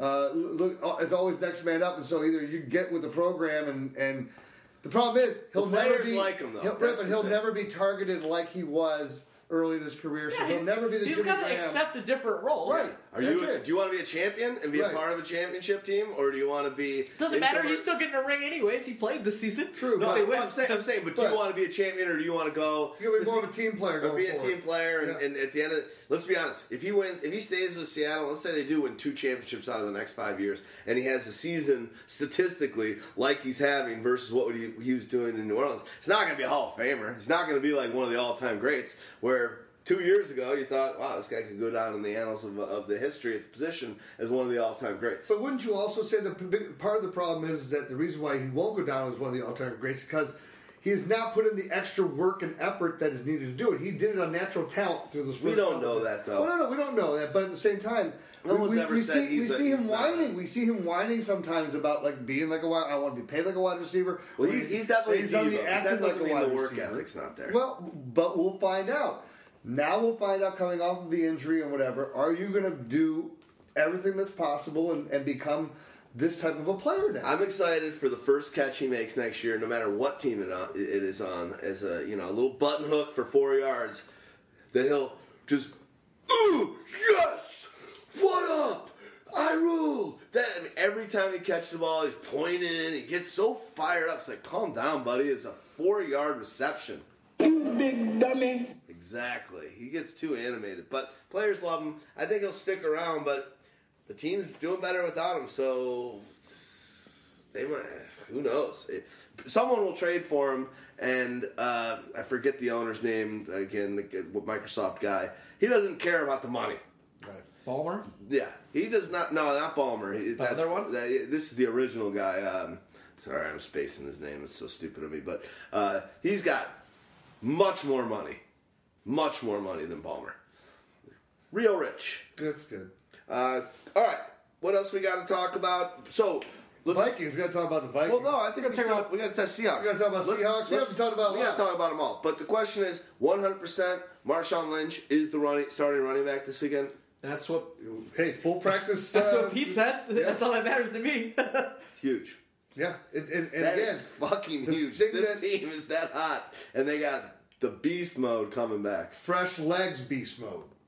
You know, not taking hits for how many weeks beast mode. You got you talk about the, always the biggest concern is, and this is the thing. He had a horrible year because of all the beating and pounding that he's taken over the last four years and the extended seasons of them going to the Super Bowl and going into the playoffs and having all these extra games. He's he was getting over an extra hundred touches over the last three four years in the postseason, on top of what he was doing in the regular season. Yeah. So now you got him coming in fresh and coming in angry, and yeah, maybe he disappointed you if you're a fantasy owner and you drafted him in the first round. But you want to know what? If you're playing uh, fantasy DFS and he was seventy eight hundred bucks, I think it's going to be a steal in this game because again, the cold type, those type of weather. What's the worst thing that you want to do? Uh, tackle a guy like Marshawn Lynch angry who's going to dig in and just going to keep pushing and pounding. And he's, he's not going to come at you soft. He's going to come at you hard. And it's going to hurt and it's going to sting every time to tackle him. Especially because everyone's talking about how he's gone. So he's he's he's potentially Playing for playing next- for his next next, gig, or just show him, hey, I'm irreplaceable. I don't care how good Rawls is right now. And he's been doing that basically. This year was wasn't it a one off contract year, or they it was still a contract, but they gave him an extra million or something like that. Well, they Uh, also gave him another year, but most of the guaranteed money was this year, so you could count on. I like him with a chip on the shoulder, trying to earn Absolutely. or earn earn a little bit of money in the twilight of his career. I mean, did you guys see that custom uh, that custom made Jeep he's got? That thing must have cost a lot of money. Yeah. He's I need Danny needs a new contract. exactly. I, I just can't believe the run that Russell Wilson went on mm. without Marsh, without Marshawn Lynch, Without Jimmy- Thomas Rawls, even for an extent of it, without Jimmy Graham, with you know, without Chris Matthews, who looked to be a hero from last Super Bowl and the off season sort of practices. So you're doing this with guys like Doug Baldwin, who never And without, really without had- the offensive line that he that they gave away to to uh, New without Orleans, Max, Max the- that that offensive line was fucking atrocious. Atrocious. He was getting he was getting nearly killed in the first half of the season on every single what was it? I think we had like 32 sacks against him through like the first eight weeks of the season Yeah, or something yeah. like that. It's just ridiculous. I mean, I don't think Doug Doug Baldwin had never had a thousand yard receiving. I think he'd had ever more than like eight fifty. So he's like a fifty yard game type of guy, and you're like, uh, you know, never more than five touchdowns. Then he's gonna go out and get you fucking fourteen. Right, How many did Jermaine Kearse give you too? It's like you know, here's the guy on, on the secondary guy, and and you uh, what do you get like seven touchdowns? Think? Five. Jermaine Kearse is a bum because Tyler Lockett is the real man. And how many did Lockett have? Lockett had six. Six. And then just ever since he sort of got established there in you know week twelve, give or take, he averaged you know nearly double digit. See, and, and he was been the but he has been the X factor. That's because And but you know- somebody said something like the, he is like Percy Harvin plus Doug Baldwin. Like he is like the mixture of the two of them. Like Perthy, P- Poothy. Poothy, Puffy. Poothy's athleticism, and Doug Baldwin's brain. Is that is that your Tyson? Who, did you guys see during the holidays? Tyson Yeah, wipe trying out, to do it on the wipe- hoverboard? wipe out on, the, on that little whatever those things are called. Oh my god! They're not fucking hoverboards. They don't get off the ground. Exactly. Fuck that bullshit. What are they called? Hoverboards. They call They're called- hoverboards. They're Really? hoverboards. I was walking Daisy down the street uh, a few days. It was probably well, ten days ago, right before uh, New Year or whatnot. And there was a guy that obviously just got one that was going down the street so slowly. And I'm walking Daisy. He's like, "What the fuck is this putz? What is this thing?" And she's always a little freaked out by people rolling bikes, razors, skateboards, all that stuff. Kind of freak her out.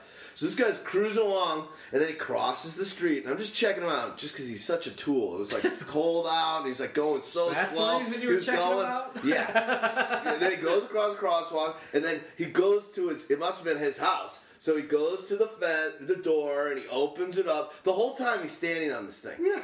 Stops, opens a little ga- gate, goes in real slow, turns left, then he goes down this little area, and I'm just like, this fucking guy. you could have done this in two seconds. You're yeah, just walking. just pull the thing up, put it underneath your arm, and you were inside your house fucking ten minutes ago. lazy son of a bitch. I just feel like going so Big Daddy dumb. on every person I see with one of these hoverboards and just to- tossing a stick right in fucking front of them. That is a great call. That's a. There's got to be some little weapon of choice that we could just lay down, like little like. Uh, but here's a question: Who's the bigger tool? No offense to anybody out there, the hoverboard rider or the e-cigarette smoker or the hoverboard rider While while he's smoking, e-cig smoking. Their lungs are blowing up while the contraption they're standing on blows up. yeah, killing your legs for later in life too. Uh, I, I finally did see. I was driving home. I saw a billboard that said "vaping is still smoking" or something, and it was a truth ad. And I'm like, "Wow!" Or vaping is still addictive, and like something like that. I'm like, well, finally, that somebody that sort of caught on to that. Like, I hadn't heard a mention of that shit.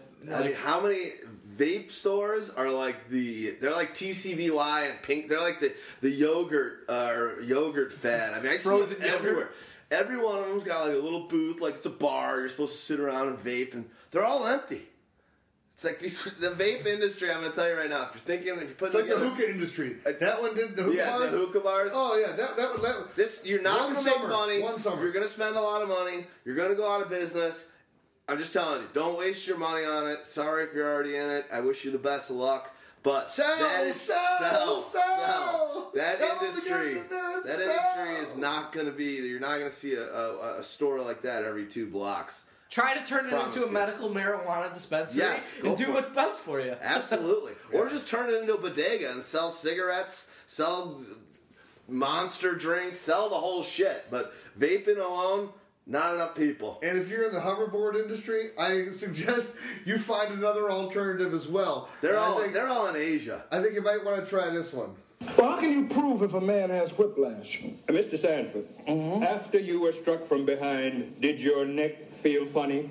Yeah. This man has whiplash.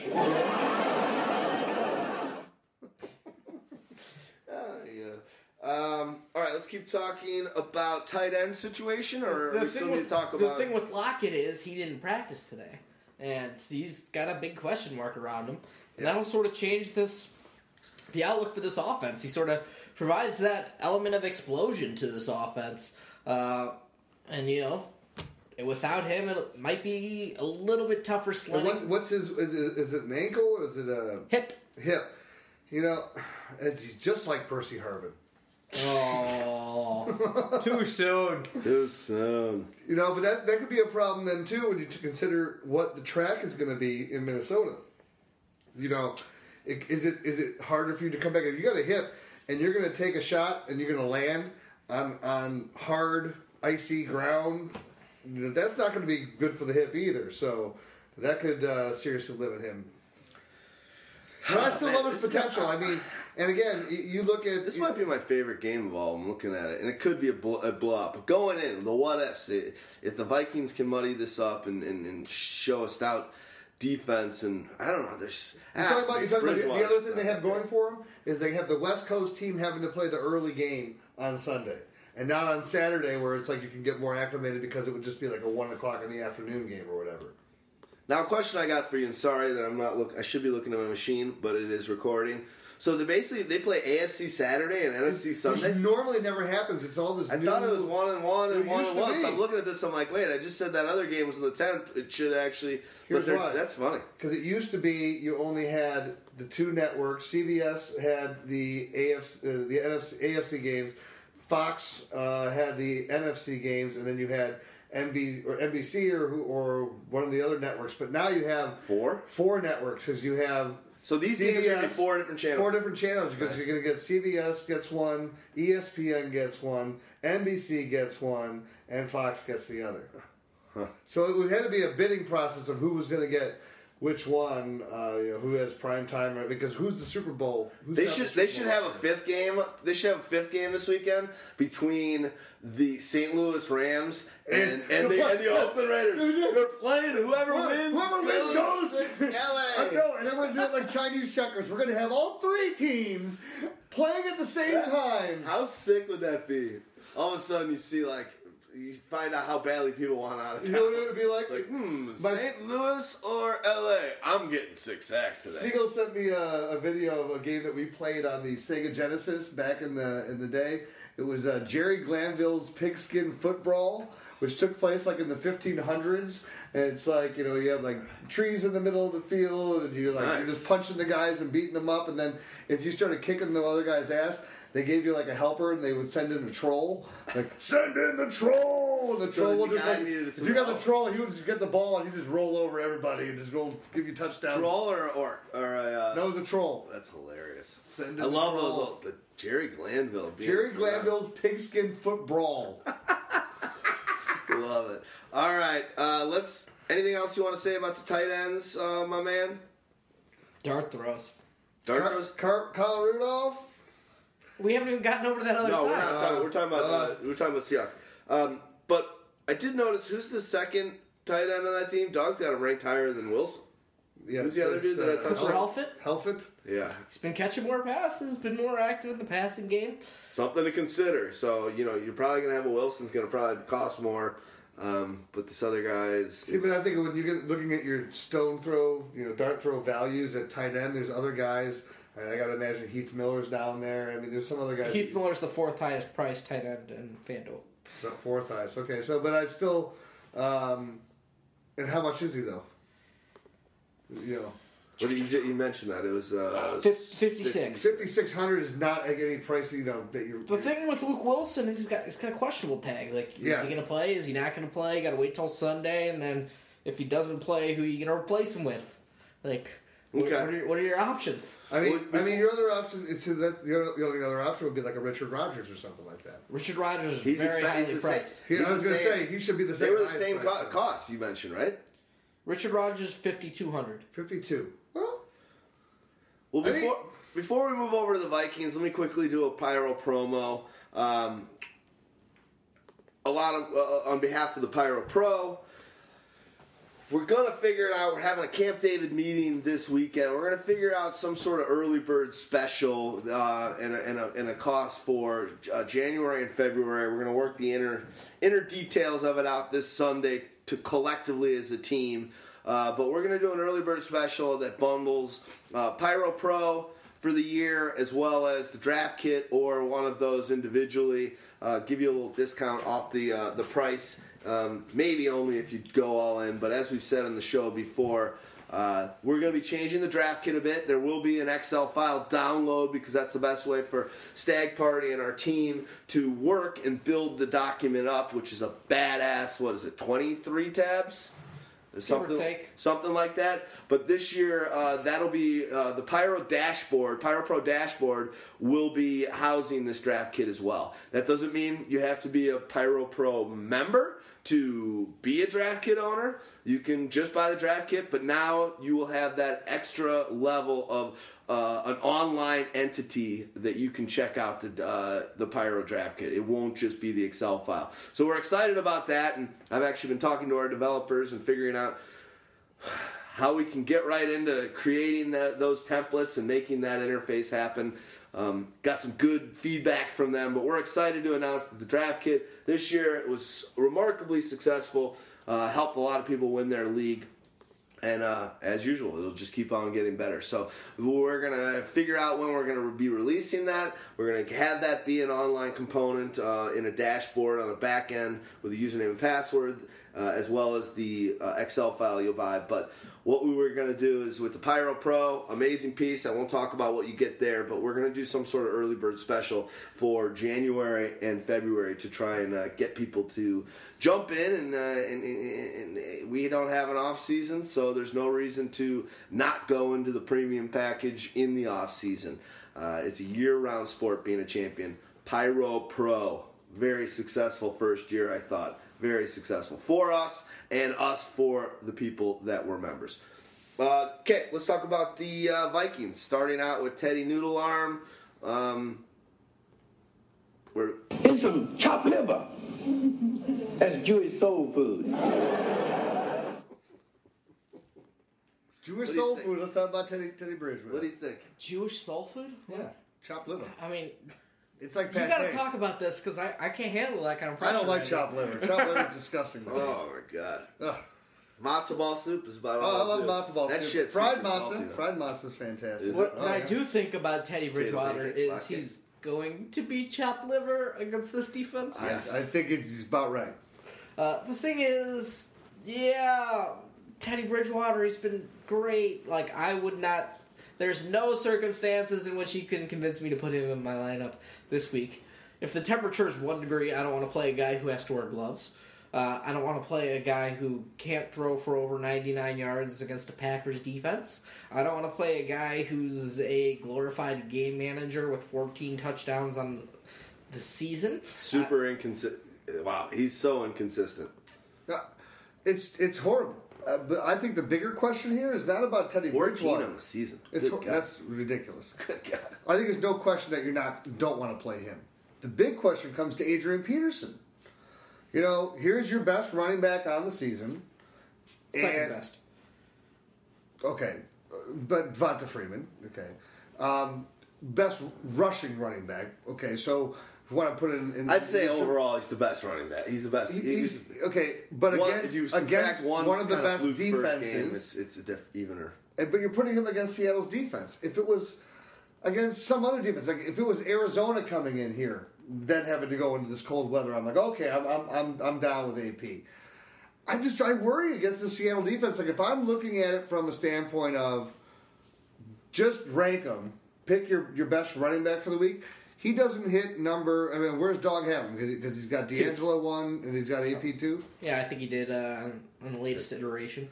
So I, I could almost see AP even getting pushed Three. down. Three. I could even see him three. I could see him getting pushed down to four or five just because of the matchup. Yeah, and that's the one thing Staggs was probably going to get to with the reasons he didn't like Bridgewater. Uh, I don't like a guy that's going against a badass defense that's got a heavy attack with great cover corners and an amazing safeties. I mean, just ev that defense on the opposite side of Bridgewater feels like whatever that Jerry Glanville game was. It's like the Romans versus the. Uh, They got three trolls. no offense. Can I can I continue to harp on Teddy Bridgewater? Yes. Yeah, go ahead. I'm He sorry. has only six. You six. just don't like Buffalo Wild Wings, but okay. What? You don't know those commercials? He's the Buffalo Wild Wings spokesperson. I have no idea how. He is. I thought the guy from the league was the Buffalo. You guys Wild haven't? Do you guys watch TV? I do, but Oh, you know what I do? I work on my computer a lot upstairs, and I'm watching on. Um, streaming. I'm, I'm streaming off the channel. I don't think- he is on Red Zone. It's endless Buffalo Wild Wing Bridgewater commercials. what are you talking about? Like I don't get any commercials no on Red commercials Zone. on Red Zone, right? That's why I like Red Zone. what are you talking about? Must be on one of those other channels, like E ESPN. I don't know what he's watching. You I'm got, you telling- I'm you telling got, you, you it's streaming. somebody, I don't sit somebody gypped your Red you Zone. got, you got ripped off. You're, You're paying right, for right, ads you're right, you you're don't right. get paid It's, for. it's streaming. It's either ESPN or one of those other networks. Because I'm, I gotta work the whole fucking time. I can't sit here and just watch some fucking game. I don't sit and watch the games. I and go I'm on doing my the big waiver monitor, wire. and I'm working while I'm catching some good games. So Every fucking one. God, Big dummy. so sick of working all the time. You big dummy. Oh, so sick of it. So six games this season with other dou- under double digit fantasy points for Teddy Bridgewater. Um, yeah, I won a league, so I'm going to use that as a vacation fund to go to Arizona for spring training. So that should be fun. Oh, nice. Um, Sloan Park. yep, yep. Uh, Sloan Bell. six games with just uh, under double digit fantasy points. One of those came against the Seahawks, in which he mustered a solid 2.9 fantasy points for Teddy Bridgewater. Um, 118 passing yards on 28 throws. And yeah, they were at home. Um, who do you think he's going to throw to? Charles Johnson? Mike No. Wallace. Mike Wallace? No. No. No. Stefon Diggs? Diggs? No. No. Patterson. No. And he'll drop the ball anyway. Right. Like, Kyle Rudolph is your Right. best He'll passing. Oh, right. Right. Right. Right. Kyle Rudolph is your best passing weapon against the Seahawks team, and even then, you know you're hoping for a score from Kyle Rudolph, and that seems highly unlikely. This is the problem. They need to keep the game close, right?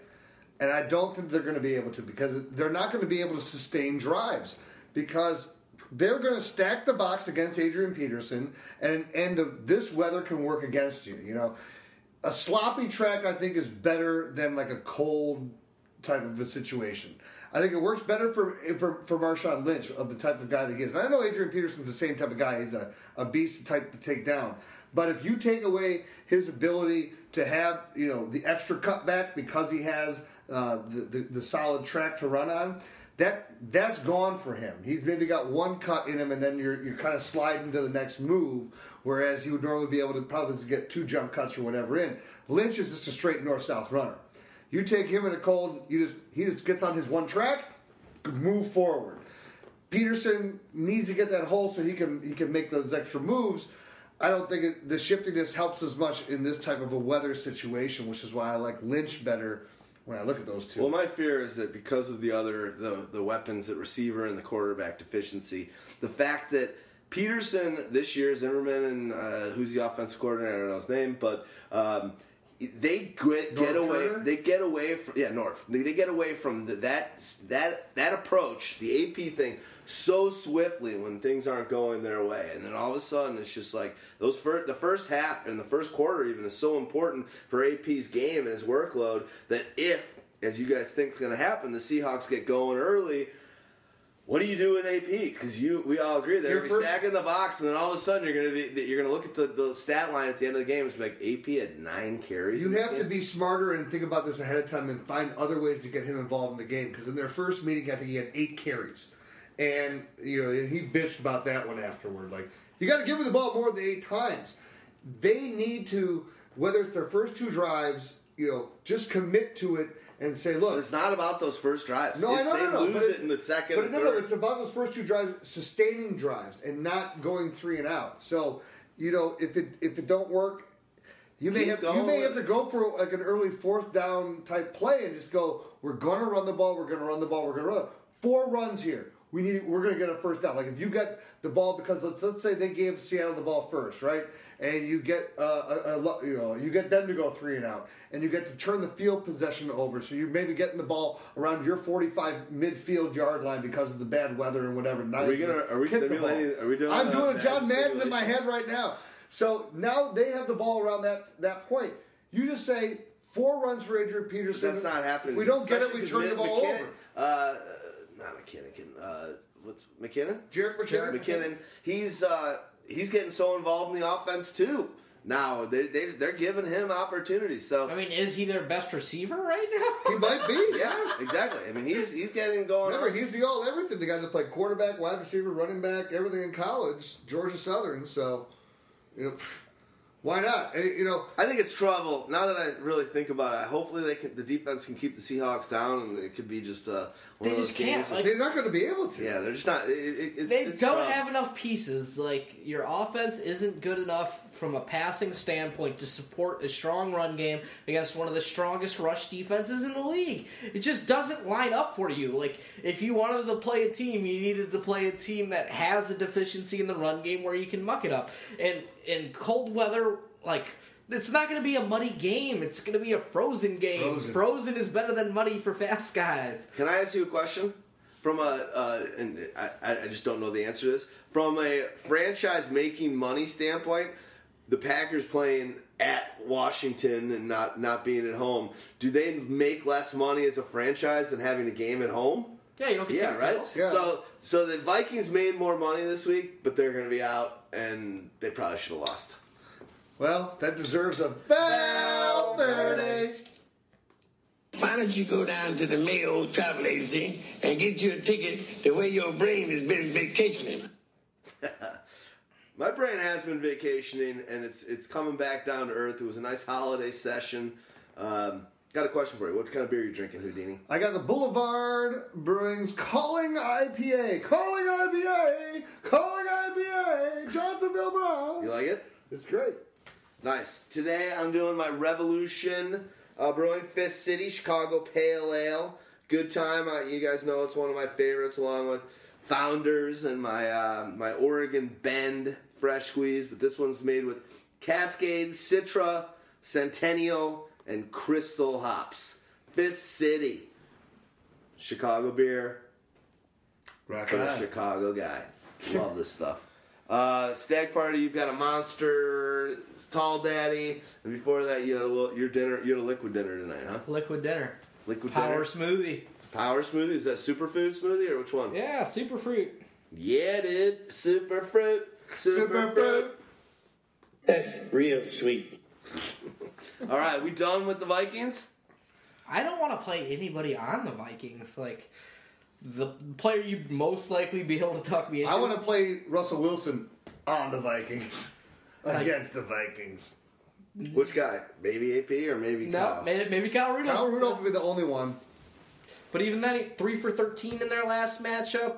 And I, let's see what Seattle over the last. You know, Seattle's usually rough against opposing tight ends. Like they're usually very bad. But over the last five weeks, they've allowed just three point two fantasy points a game opposing tight ends, and the only one who's had you know a real decent game has been you know Gary Barnidge, who's been a big surprise. Yeah. Well, let's remember Seahawks. This is the last thing we'll say on that one is the Seahawks are ending as the second hottest team behind the Kansas City. They won ten in a row. Seahawks eight and two. They started out terribly to start the season, closing it out. Everyone's scared shitless. The Vikings are probably, I think we would all agree, the least potent team in the postseason. Do you have the NFC, no matter who it is, sort of comes out taking it over the AFC in the Super Bowl?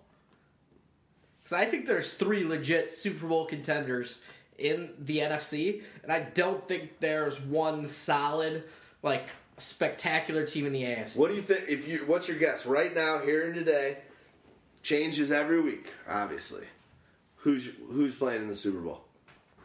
Arizona Cardinals, which I've been saying for a long time, and probably going to go with Denver Broncos. I couldn't decide that. I was going to talk myself Who? into the Pittsburgh Steelers. Steelers.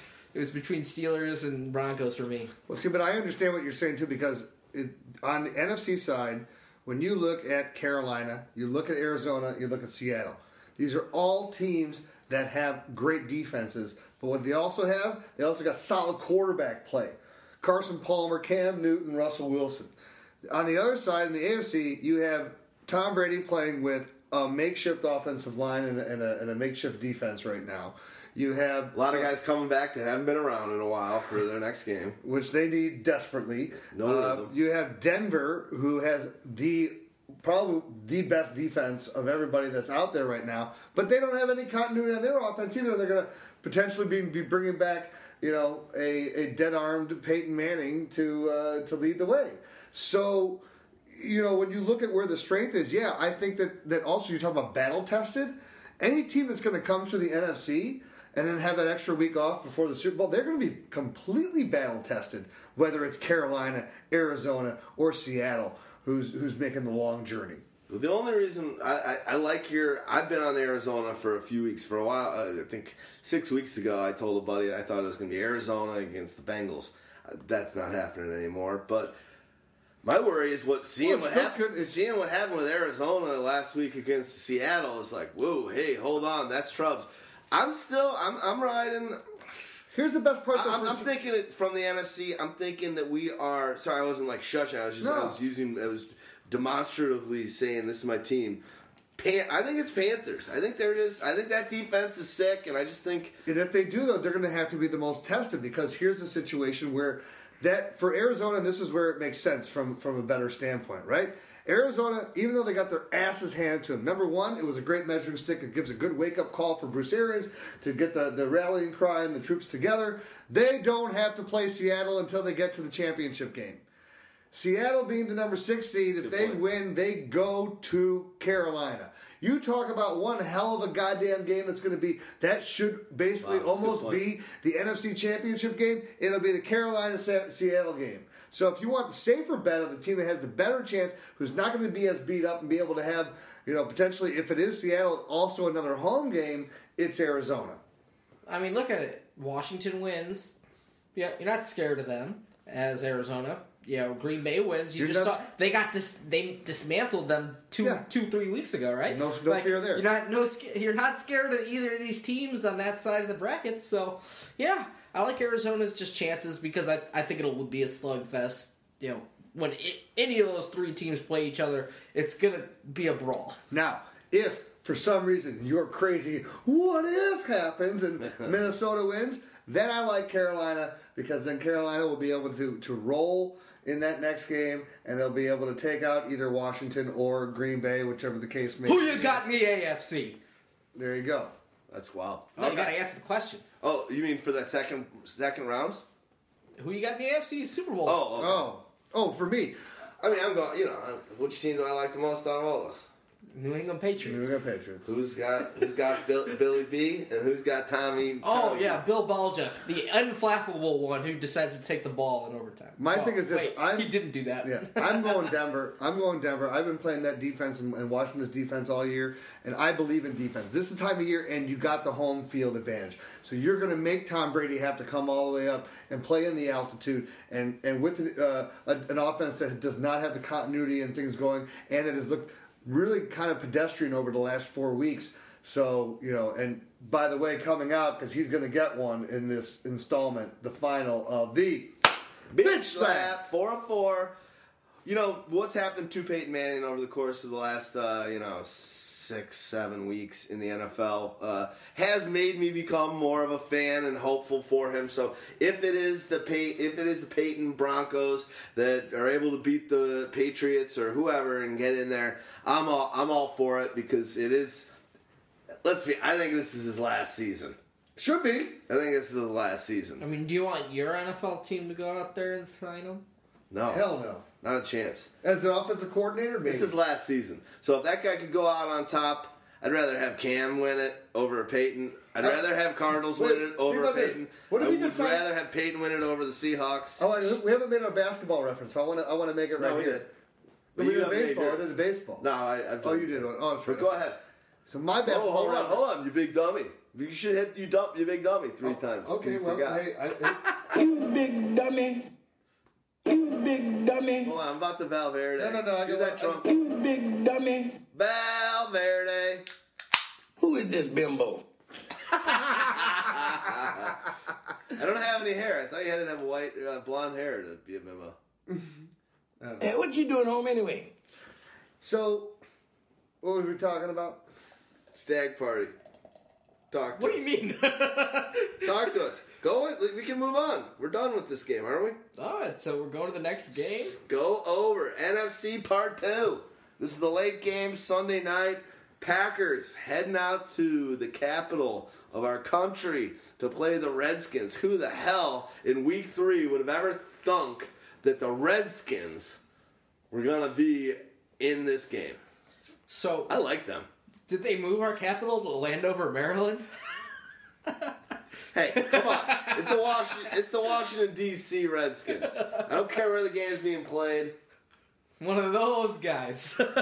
What, hey, is it is it the is it the Virginia uh, is it the Virginia Redskins or the Washington Redskins? it's the Washington Redskins. That's all But I'm it's not the. Washington D.C. Redskins either. You'll be in a lot of trouble. 'cause we got a lot of friends in Washington, D.C. I don't. He obviously listened to all do. of them. That just shows you like which one was the DC. Give me, give me. You had no find- idea. I'm like, like, no, I couldn't find because there's 63 of them on this one. I know. I can tell. I'm trying to get all through all of them. So we got the Packers first. You got Aaron Rodgers, who's been struggling and finished as only quarterback seven for like it was his first time in five years finishing out of the top two quarterbacks. You know, minus his injury plagued season a couple years back, and you know that speed just lack of speed just showed up like. Uh, it just wasn't there for them this season. It condensed the entire field. It made Randall Cobb a you know average player. Uh, didn't look real great this season, and you know Aaron Offensive line looked like they were. It was turnstile at moments, especially Can you speak a little louder? I'm having trouble with my phone. Houdini. You I'm don't sorry. have to play all. I couldn't hear you. No, I couldn't hear you. I couldn't hear you. Yeah, because no one could because you played the audio. Gotta speak a little louder. Go ahead, uh, Dick. offensive line was awful. I, I've never seen so many drops out of Davante Adams. Uh, wait, He's yeah, not. I have. He's not. He's not going to be in the league in three years. He's not an NFL uh, wide receiver. The thing is, he is just he needs a different sort of not not a different system. He needs a different sort of role where he's a complementary player. I mean, he's a wide receiver four on any team in the NFL. Like, No, no, no. He should be more than a wide receiver. He should be at least a wide receiver three on any team in the NFL. The problem is, is that he has the hands of Robert Duran. I'm trying to think who I liken him to. Has the hands of stone, baby. I'm trying to think I like uh, who I liken liken him to. Who, who who feels like him, but he's not going to be in the league in three years. Michael Timson. Yeah, I don't know it yet. I'll, I'll figure it out. But he's he, he's just, he just um, he does he, he doesn't have the confidence. He needed to take that next step from his uh, rookie season to this season. And and, and, Uh, he's- and he's a- grasp it and run with it, and it's been the exact opposite. I feel like he's kind of he's destroyed his confidence. It's regressed throughout the year Yeah. because he had it more toward the beginning of the year when you know things were still like everything was feeling all right. He was getting and his drops weren't so bad. Then what's happened is when James Jones is the only other best option that you have, his drops, and, and every time he's open, he just drops the ball. It's it's so frustrating. Well, he's also not doesn't he's not a strong player, so he gets knocked out of bounds a lot Yeah. on the side. I don't know. He's just Definitely not fast. definitely not. And fast. he, he's injury prone, so you have all these things on top of it. He's like he tries to go for it, but it's like he doesn't he doesn't play smart either. So it, it's it's not a good combination. Now right here's one question for next year: Jordy Nelson, coming off the injuries coming up, is he Jordy Nelson of old, or are you worried about this team? Obviously, they'll be faster and they'll be better with him back in the fray. But aren't coming off that injury isn't isn't kind of the Packers a different element, and even going into next year? Aren't you already worried? Because what is Randall Cobb? Where was Randall Cobb all year? Where is this guy that was a, a top ten receiver? You He know, was playing in the slot with no ability to get open because nobody can get deep. But- I am not worried about this offense. Well, no, season. but here's the here's not? okay. Well, that's then you're answering that question because is Jordy was Jordy Nelson because no one believed that it was that important when they lost him. Yeah. I, I know because I'm saying this We did hear for like a week and a half. They were like, "Oh yeah, they should be got- okay. oh, It's Aaron. Rodgers, right? You know, next guy up. next You have guy. it. You're right. I don't Ty know. Montgomery. I think he's a big factor, but at the same time, I'm telling you that I think Randall Cobb is exposed for not being at all near the elite receiver that he had put up the numbers for over the back. I never a, thought a he was guy that- that was completely a fabrication of the offense that he was in and the, and the talent that he had surrounding him that allowed him to have the, the seasons that he had over the previous two three seasons. I agree. Is Randall Cobb, if he's on the Titans, any better than Kendall Wright? No, yes. No, I don't know if it I don't know that he is. Yes. I mean, mean, it is. Why? We all- what's we- he done? What's he done in Green Bay with Aaron Rodgers this Uh, year? Give me his last six games, and impress me with some hundred yards and multiple touchdowns and rushing yards and and Nothing eight, in the eight last catches. six? Nothing. But Nothing. I have nothing for sale. Shouldn't eh, how many targets has he gotten? Has at least Aaron Rodgers No. gone? Has he treated him like ton. this No. is my safety blanket? No. well, he's gotten 129, which is two targets more than he got all of last season. So when we thought about Randall Cobb, we thought he was going to get something like 30 more targets, two more targets Yeah. a game without Jordy Nelson in the game, and suddenly the targets didn't show up. And that scares me less for the targets themselves than for the confidence that Rodgers has. I mean, if you're a quarterback, you're like, "Uh, this guy's getting. I'm getting. I'm gonna just pepper this freaking guy with the ball because he's the only guy out there that I think's gonna Well, bring the ball down. The for other him. problem is And that didn't Randall happen. Cobb was a touchdown guy. How many touchdowns did he have this year? Six, but three y'all came in one game Yeah. Uh, what week was that? early. Uh, Early.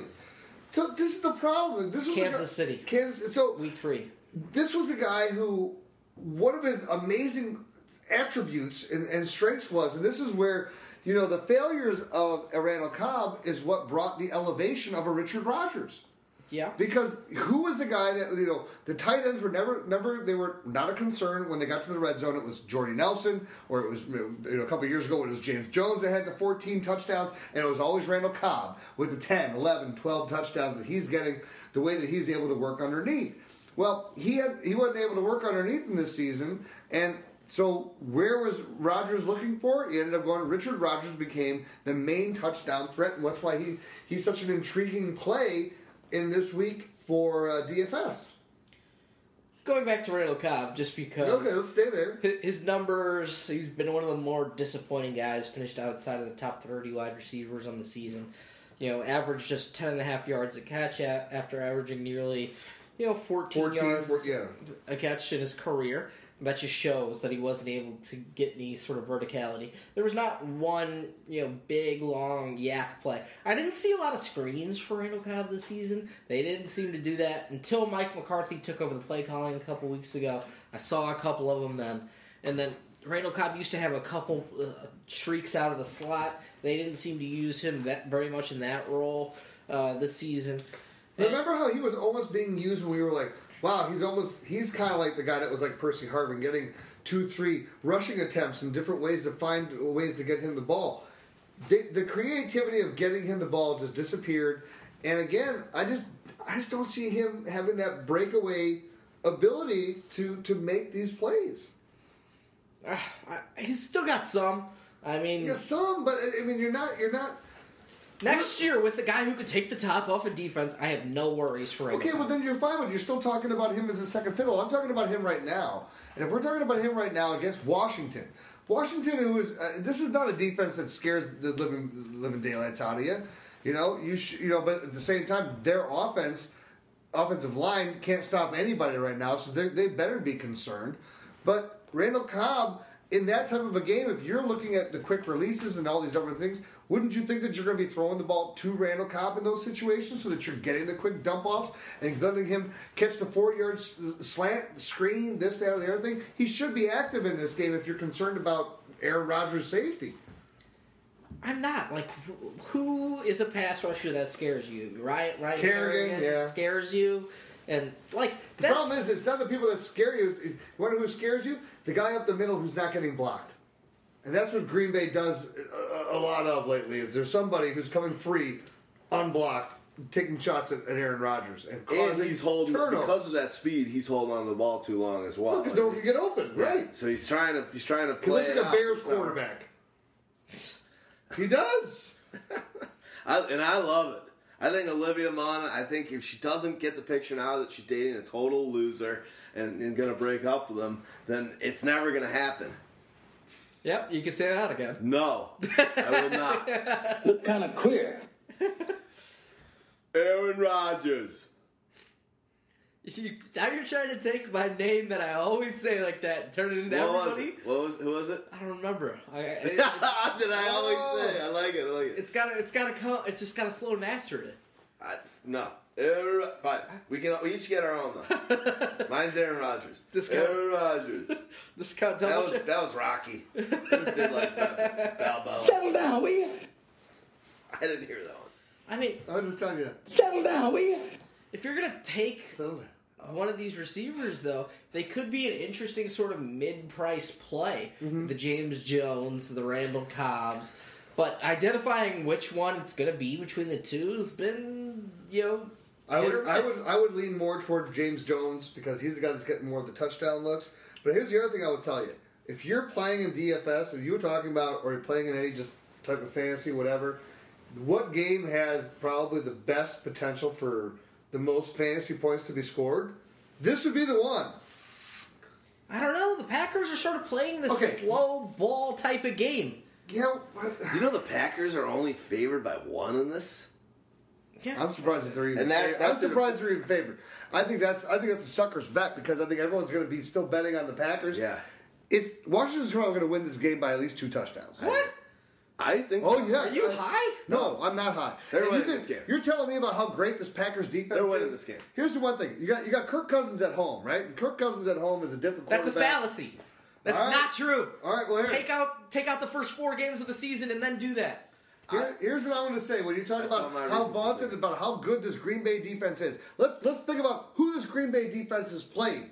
All right, yeah, you held you held uh, passing yards, you held uh, under 100 yards. uh, Teddy Bridgewater, congratulations in the last week. Hey. Hey, you had Carson Palmer, and Carson Palmer beat you 38 to, not- to 8, and then it was also taken out of the game early and threw for 200 some odd yards on you early and a couple touchdowns. Okay, that was only two weeks ago.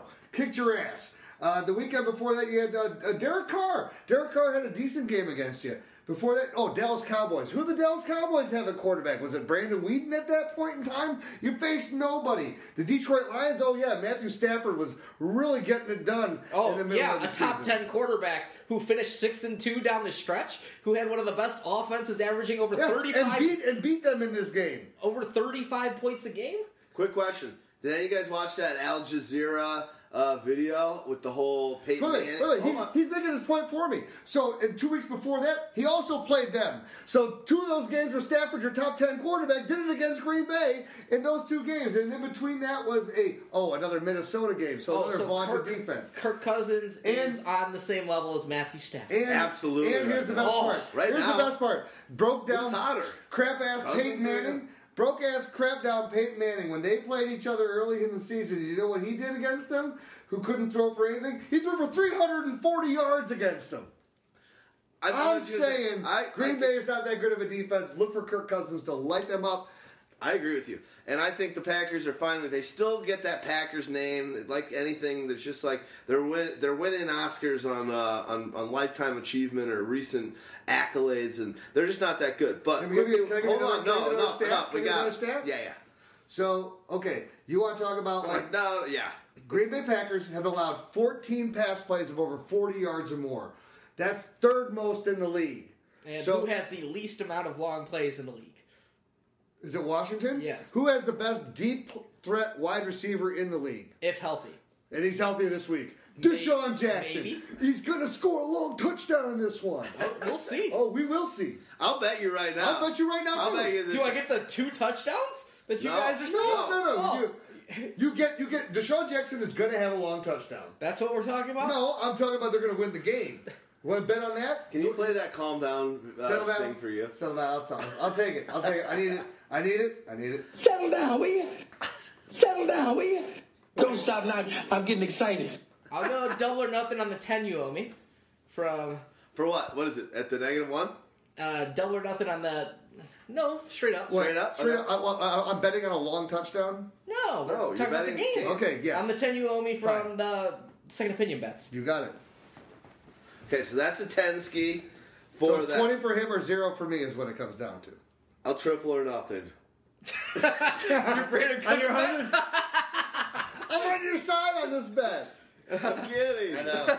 Oh, I'm not I betting it. I I'm not can't. betting anymore. The thing is, remember, the Packers still have a run game, which they've been using. And they've been using two guys. They pretty much have split carries. So you, you think they're going to let this offense that's been hot. Yeah, they're going to try and play a slow ball type of game like they tried to play last week. The Packers aren't going to go for a high scoring type of game. That's why this game doesn't have a gigantic over under. But hold on. But hold on. It actually, is- it's actually the second most. It's yeah, 45. but there's four games. Okay, 45 okay, isn't a lot of points in terms of well, the only one higher is one point higher. I But think on. the one thing I'm gonna say, and this is the only thing, it doesn't mean you're right or wrong. This is why it's gonna be Sunday's gonna be awesome. Everything you said came from the guys of that you think the Packers are gonna win. So that now the Packers are going to be able to muddy it down and do whatever they want. So the game is controlled by whatever the Packers want to do. Now the flip side of it is if the Packers roll with their high-powered offense, it's playing great, and actually has a pretty good running attack right now. We know that uh, the rookie Jones is probably out with the hip, hip No, he's going to play. Okay, fine, but Morris had his best game of the year last week. Hold on. If they are scoring with a Garcon, with a Crowder, with a Reed, with an uh, with a uh, um, Jackson, and they start scoring, their whole slow the ball game down Packers thing is out the window. So you, it, they can't just decide that they're going to be able to run and go slow if a high scoring team that's been scoring a lot of points in the Washington Redskins are scoring on them. It's like, fuck, now you're back in the same thing, and Aaron Rodgers got to throw to this slow, low offense that has injured offensive linemen. And, and you, know could, what I mean? You could say that about any game. Of course, but that, but I'm not. You are. You can You're say, saying that. You're saying that. Of course, but I don't. You can say any team just lights it up any week and then it's out. You know? But the reason why you think that the Packers are better This is a game flow type of thing. I think the Packers will run the ball, establish the run, and play defense. I, I why would you let a team like Washington, who is so hot, right? Who's been one of the hotter teams in the stretch on offense? Who Kirk Cousins since you know his oh yeah you like that baby moment, you know has thrown twenty touchdowns and three picks in the eight games since. Why would you let that offense go off? Like you're a team now that has to run the ball and throw play action passes. Like you know you don't have the speed to get wide receivers open deep. Like to win this playoff game, you have to impose your will. And for the Washington Redskins to win this playoff game, they have to impose their will. That's what everybody's doing in the playoffs is trying to impose Okay. their will. and impose their will. The, the Green Bay Packers have trouble stopping the run. They've allowed over 100 rushing yards in the last six games. Uh, Washington at home averaged a time of possession of 34 minutes and 36 seconds. That's pretty good. How high is that? I don't. I don't. I don't know that just by It's fine. over the average of 30. So uh, for home, that's the best average in the in the NFL. The second best team is Detroit at 32 minutes and 55 seconds when at home. So Green Bay, conversely, um, is as a team. Find it here. Here we go. They on the road average a time of possession of 29 minutes and 26 seconds, and Washington uh, away is a 28 minutes. So it's like a huge difference. The way that they're able to run the ball at home, and Green Bay on the road is averaging uh, time of possession at 30 minutes and 50 seconds. So what you're saying is right. When they're on the road, they look to, to slow it down, to muddy it up, and to, to slick it up. But in this situation, I like the fact that Washington being at home and the way that they play, they are going to be able to establish the run against Green Bay. We, we look at, at how Green Bay struggled against Minnesota, and were it not for a couple of, of freak plays to even stay in that game toward the end. Now, maybe they were throwing it, I don't know, but in, at this point in time, I'm I'm still liking how Washington plays at home, how hot they are, the fact that you're going to have. Yes, I, I, I definitely think it's going to be Alfred Morris who becomes the main lead guy, just because of the simple fact that you're in the playoffs. You'll trust your veteran. You're still going to get Matt Jones's touches, but you're not going to expose him early to having that you know the jitters of let him settle into the game first let him maybe be out there and and and, and uh, you know on a third down, be in a blocking situation, and take a couple hits before you give him the ball. Let him get uh, too crazy. But I think I think this is the best game of the weekend. Yeah, uh, and uh, and I think the only thing, the only reason why I thought Matt Jones was out is he he obviously says, yeah, I'm playing, but the coach is like, it's going to take something, it's going to take a major leap in me, looking at him. Uh, did he practice today? Uh, not sure.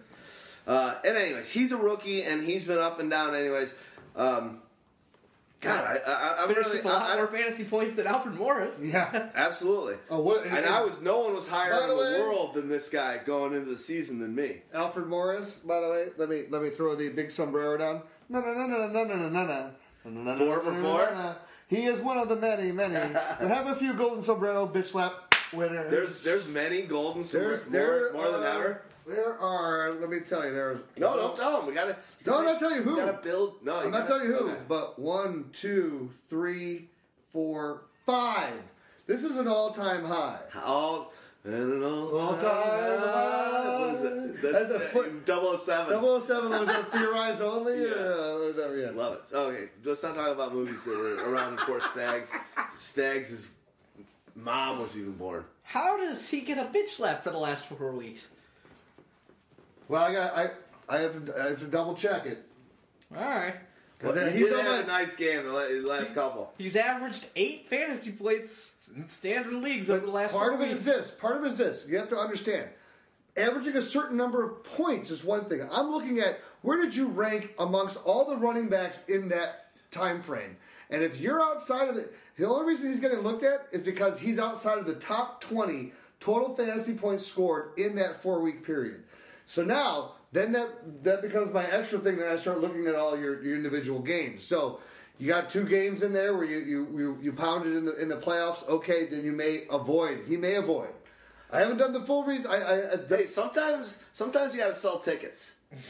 no, but You the gotta other, the sell other time tickets is to the. To, it's better to have five golden sombreros. I've been than- finding it's like you look at certain players. I'm like, wow, I thought he actually would, would not be on my list. And you look at it, he just the production wasn't there. The thing is, like, after a point, like, you dropped Alfred Morris, and then a playoff team potentially picked him up That's and played him. yeah, right. and then they got running back, you know. They don't give you those stats when they, got- say who was on the winning team. Did you draft him or did you pick him up? I wonder how many people actually were playing an Alfred Morris during those moments. I mean, maybe if, you know, you didn't have any That's other the other thing, Matt too. Jones was out, and that's it. He's the guy. He's the guy. That's the guy. Like, oh, I remember someone told me, and it ended up becoming right. We were joking about it earlier. It's like, I, I smoked this one guy, and it was it was the game that Doug Baldwin should have had a ton of games, ton of points, and he goes, God. Should have started Doug Baldwin. I'm like, no, you shouldn't have. you were never going to. It wasn't happening. I know he, that was like the first of his like 40 point outbreaks. I'm like, why even say that? If you're gonna say that every week, your life is misery. Well, that, that's when I talk about my league that does this redraft Uh-oh. in the playoffs. Hold on, wake me up. This is the same thing where it's like people, you know, I have the conversations and he goes, Well, I should just go with this guy. I'm like, Well, if you're going to look at it, you should look at it based on numbers, right? If this team gives up this many yards per game over 17, 16 weeks, what are the odds that all of a sudden this week they're, they're just going to reverse that trend? And if it doesn't happen your way, because you know the guy doesn't, he doesn't he listens to you. He goes with the numbers, and of course the other way it works out. Oh, I should have done it. whatever. Like you're an idiot. Then. then, then you should do it, and don't ever ask me again because you don't want to know the empirical facts. And yes, are there things that are going to buck the trend one out of every ten times? Sure, Absolutely. but Yeah, pick looking at your bench and saying the guy that scored the most points every week should have started him over him. Uh, you're an idiot. Exactly. That was that was friggin' Nate Washington scored more than Julio Jones this week. Yeah. You big dummy. Exactly. Uh, all right, let's talk. Let's go. We've done quarter. Are we, are good with? Have we talked Cousins, or should we go to Reed?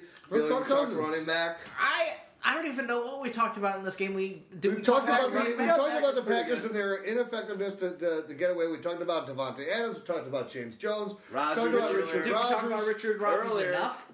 Well, we can talk about Richard it. Rodgers Go more if you it. want to. Richard Rodgers was a top ten fucking tight end this season. Like touchdown dependent one at best, but hey, at least he found the end zone and he was sort of. We liked him last year. Yeah, Damn it. these are, in this game is the two best tight ends of the weekend playing. If you're playing DFS, maybe yeah. Oh, come on. Jordan still Reed like- and Jordan Reed and Richard. I still Rodgers. like an Eifert and a Rudolph more. I I don't like Rudolph I don't like much. Rudolph more. Than Rit than Rodgers? No. Really? Yeah, I, I just think Rodgers has more of a chance to score than than Rudolph. Right. I like They're not going to be able to move the ball against Seattle. Like, yeah. Uh, uh, I mean, Rodgers If just. they do, it'll be. Well, it'll but be- weather plays a a factor in it again. No, I, I agree. The- I'm not going to argue. I'm not glove arguing this stuff. Cold, cold ass Teddy Bridgewater. I, I don't like it. I mean, he's just had eight touchdowns. And it's sort of surprising when you look at it, but he's more of a four for 40 guy, and if he doesn't score, he's going to be a big miss, but he's got a chance to score, and that's sort of all that matters against a Washington team that's pretty average against And he's been ends. scoring a lot more as of recent too. It's like you, you look at his first half of the season. Richard Rodgers, Yeah, three touchdowns over the last five weeks. That's what I'm talking. So that's all you need to know. When it's come down to clutch time, when they've needed it, and, and they've needed their wins here at the end, he's looking to Rodgers. Rodgers is, and and it, it all started with that stupid hail mary, right? It really did, and then all of a sudden now it's like we trust you in your hands, or we're just going to throw you the ball, and, and he's making plays though. Lacy or Starks? You know, I- I'll still take. Um, God, actually, I think I'll take Starks because I, I believe that they're that they are going to be behind. I believe that it's going to be the Washington win. So if Washington wins, then that puts them in a situation where you're going to need a more versatile running back out there who's going to be a definite threat uh, and who can block. And so I'll, I'll take Starks all the way. It's just crazy to look at their numbers and look at looks, and it's like dead even down the middle. You're like, oh man, remember when Eddie Lacy was just going to dominate this, you know, timeshare that never existed previously, and now James Starks getting like 200 looks? Like, what the fuck is going on here? I think I would love to have. I would love to hire Stiff Kitties to go back and l- listen to all our podcasts because I think some of us at points knew that Eddie Lacy, Fat Eddie, was so overrated. Oh, we- we were- no, we were overrated, so down. and we we we liked what Starks was going to be able to do. I know that uh, Dogmatic was always like, he's got asthma. That was that was Dogmatic because They're gonna play faster. He's got faster. asthma. He's got He's asthma. fat. He's a fat ass. And think about. How fast? And all turned out to be solely true. They do play faster because I can guarantee you this. Like if when I'm uh, catching up on games where like there's like you know I'm like I'm taking a break. I had to go run out to do an errand, so I had like they're they're on and I had the game pause. And I like on, on certain teams where you know when they take their time, and you have the 30 second forward button. So it's like the 40 play se- 40 second play clock starts. I hit the forward button, and boom, they're right at the line of scrimmage. And I'm getting ready for a snap. Every time with Green Bay or with even with Tom Brady, it's like you assholes. I hit him like ah, the play already happened because they're, they're The running speedy, the thirty faster. second doesn't work with that. You need, Can't use it on you him. need no. you, there needs to be a secondary button you can. I need a program. 15 second Uh, one. fa- fast offense. I need a half half fast. Valverde, I've got a fast offense. My drinking Hey, habit. Fred, that's one of them Superman suits, ain't it? Super fly, Bubba, super fly. That's awesome. As I as I do my Cam Newton, Superman, pull out. Whoa, keep it in your pants. Hey, hey, hey. I gotta be honest. I'm having a hard time keeping it in my pants with Cam Newton lately. that guy has just been so sweet this year. Just everything he does. Remember two years ago on the podcast we used to talk about his energy at the podium and just like that dude. We're not gonna go into hyperbole. We're not gonna go into all this stuff. But Cam Newton, he's gonna win MVP. That's happening. Uh, I hope they can go deep into this playoffs and maybe win a champ. I just love that guy. Everything Hold on. about him. Lovie Smith just got fired. Did he really? Yeah, What? They actually had a decent year this year. yeah. Wow. After two seasons, he's a veteran head coach, and he's gone. Wow. So who do they? Are they going after Chip Kelly? No, no, he's not a fit with Jameis. I don't think. They gotta have something going. Are they are they working a deal? Gruden is Gruden going back? Or ooh, that'd be fun. That'd Gruden, be li- Gruden likes himself. He some, likes some uh, Jameis Winston. Winston. Yeah. And I can't believe wow. you haven't brought up the fact that Calvin Johnson might. He retire. might retire too. Yeah, he said he might retire. Yeah, I remember last week what I said. This is a guy that's made like a hundred fifth. He's made Kobe salary money. Yeah. This is not like endorsement side stuff. This guy has made. He's a number two pick overall at the highlight of of, of contracts. This guy's made a shite load of money. He may just say it's time to. Don't just give me two bottles of Ripple and you won't even know I'm in here. he's not going to do that. I think. Oh God. Why, not? Look, look, look. He's made a ton of money. Nine seasons, right? That he's played this season was such a down year. He's like he's hardly been able to practice. It's been you get degenerative problems. He's got gnarled ass fingers because it's like all the you know things dislocated or whatever you got. Maybe you just decided. And here's the other thing: is Detroit close to being a playoff and Super Bowl contender? But that's And it- You can force yourself into a trade. well, no, or or go to free agency. But then the other thing is this: he's got to find the desire back because I think that when you're on a, a losing team, a losing team, a losing team, and you get to the playoffs, and the one time you get there, you lose. It, you know your desire to continue to do it, which is like amazing for some other guys, right? When you look at the, you know, And they, like I said, they've been teased. They should have been those Schwartz years every year. They should have been a playoff They team. were a playoff team. They were actually a really great team. They had pieces and new, and then they just they, they kind of underwhelmed. Uh, I hope team. he doesn't retire. team, uh, but that's wild. Lovie. I can't believe that they fired Lovie. Like they, They he- gotta have something He brewing. seemed like he built stability there, so they, I don't, they have to. Even Jameis said, like, if it wasn't for Lovie Smith, I wouldn't be the guy I am today. And I'd probably be out here looking like Johnny Manziel. He didn't actually say that, but could you, he just said, uh, you know, he turned me into a much better person. Like, which is True. sweet. Like, It is true because and, that- because he was a knucklehead. and what did he need more than anything else was someone to, to, to do that for him. I can't believe, I can't believe that they did that. They gotta have. It's gotta be Jay Gruden. Let's be honest. Going John- into next year, what have we been saying? I What, mean, were we- Jon Gruden, right? what were we saying all all I need season? to know something, and then I know something, and I forget it. What did we say all season? Big dummy. He's terrible for fantasy football. Gruden keeps saying he doesn't want to come back to coaching, so I don't really think he's. But- you want to know who's the highest paid guy at ESPN? Tony Dungy. No, he's on. Uh, He's on NBC. Highest paid guy at all of ESPN by like a lot of money. Gruden. Jordan, yeah. Gruden, By how? Like, like by a lot of money. So he's he's making. Like He's got, one, like- one point five. No, What? Like eight? No, Eight? Yeah. Big, like he's making like a lot more than everyone at E ESPN. Like So everyone wait, looks at wait, it wait, like, wait. If he's making like eight, then he's making more than he would be making as a coach. That's That's kind of the what point I'm here. saying. Oh, okay. He's basically like, this thing's pretty good. Monday Night Football, one time I got to do quarterback, uh, the whole quarterback thing for rookies each and he gets to stand Yeah. around and look like a goddamn Frankenstein. and he runs his own quarterback academy. He Yeah. runs his own- and he gets to be, he's the Hooters fucking spokesperson. Yeah. Like, oh, guess Life's what? good. I'm going to go and I'm going to But hang they gotta with a bunch stop putting him in the four shorts. button. You can't put him in the four button suits anymore. With that, with that ridiculous weird chest in the, the face, it's like he is Frankenstein. There, it's like love put a that couple guy. bolts in the side of his neck, and I'm going to sound like, I just love that. Uh, no, that this guy, this, This Gruden, guy. I love this Gruden. That Gruden, I love that Gruden. I just love any Gruden that I get on Monday night. That's this, that, and the other thing. I like Og Rotten. Or we got anything else to say about this game? We got. Let's we talk have about- some let's talk about tight ends. Tight ends. Let's go tight end first. Jordan Reed's probably the. No, he's the guy. He's good. Like when Look he's what healthy, he did over he's- his last five weeks. Yeah, it's ridiculous. You know, uh, Next year, next year for you guys, are you? He's obviously going to be a high pick next year. I'll Are rank you- him high. I won't draft him. because the, the- he because still has the injury because the issues. injury- You're not, you He's two concussions away from being out of the league. Yeah. Yeah, yeah. No, It's not good. Like, And, and the other thing is, look, we look at look at what we saw with the evolution of the tight end position, and you know, what do you have? Three thousand yard receiving tight ends this year. uh, yeah. Three. Then that, those are, that's the fifth of those all. I mean, haven't they only had like, Like- how many of those have happened ever? I And, think and it's, Greg Olsen did it again. yeah, Um, but it's under ten all time. done. three in one Four, year. four happened this year. Four. How You're many all time? Under ten.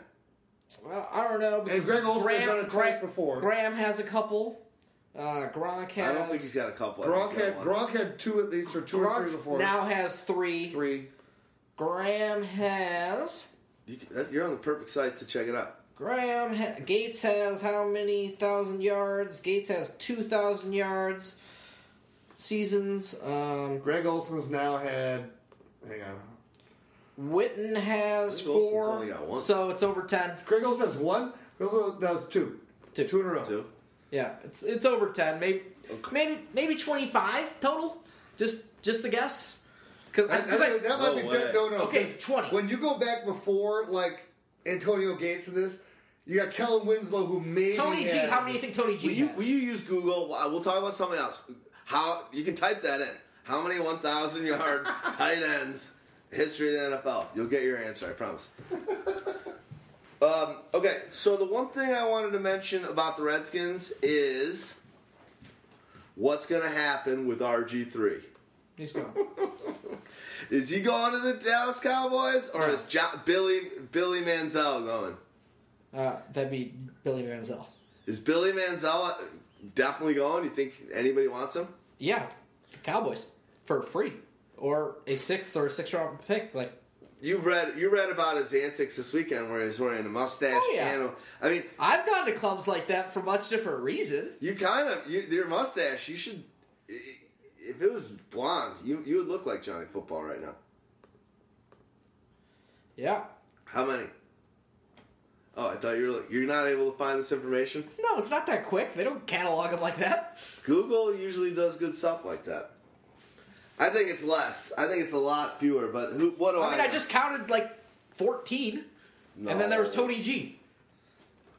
How do you think Tony Gonzalez has had? three. You think it's? a- I don't know. Let's see. He didn't have a ton. I guess I was reading the wrong stats. You big dummy. You big dummy. I liked what Houdini. You kind of looked like the Edge tonight. Do I? Yeah, you're you got that you got that like do do rag kind of aesthetic going on with a nice little beard. You, you're a great guitarist. What else? I'm thinking about giving your face alteration, and you pick it up Tuesday. We're coming close to closing this out. Two hours and a half into it. Um, nobody could be more psyched about a, a, a fantasy football uh, season coming to a close and the NFL playoffs and, and just we all love football. You guys all, if you're listening to the show right now, you love football. Uh, we do this year round. We're fired up for that. Help us out. Give us a review on iTunes. Uh, sign up for Pyro Pro. If you sign up now, you get it for uh, one year. It's not the season, so if you buy it today, you'll get it to the sixth of. You buy you buy it today. year. You're covered through your your entire season next year. You're done. You do it now, and you are covered. We will take you to your championship next year and be talking to you right up here to the end in in, uh, in postseason before the playoffs begin in the actual NFL. Absolutely. During these playoffs, we'll be doing uh, our player rankings.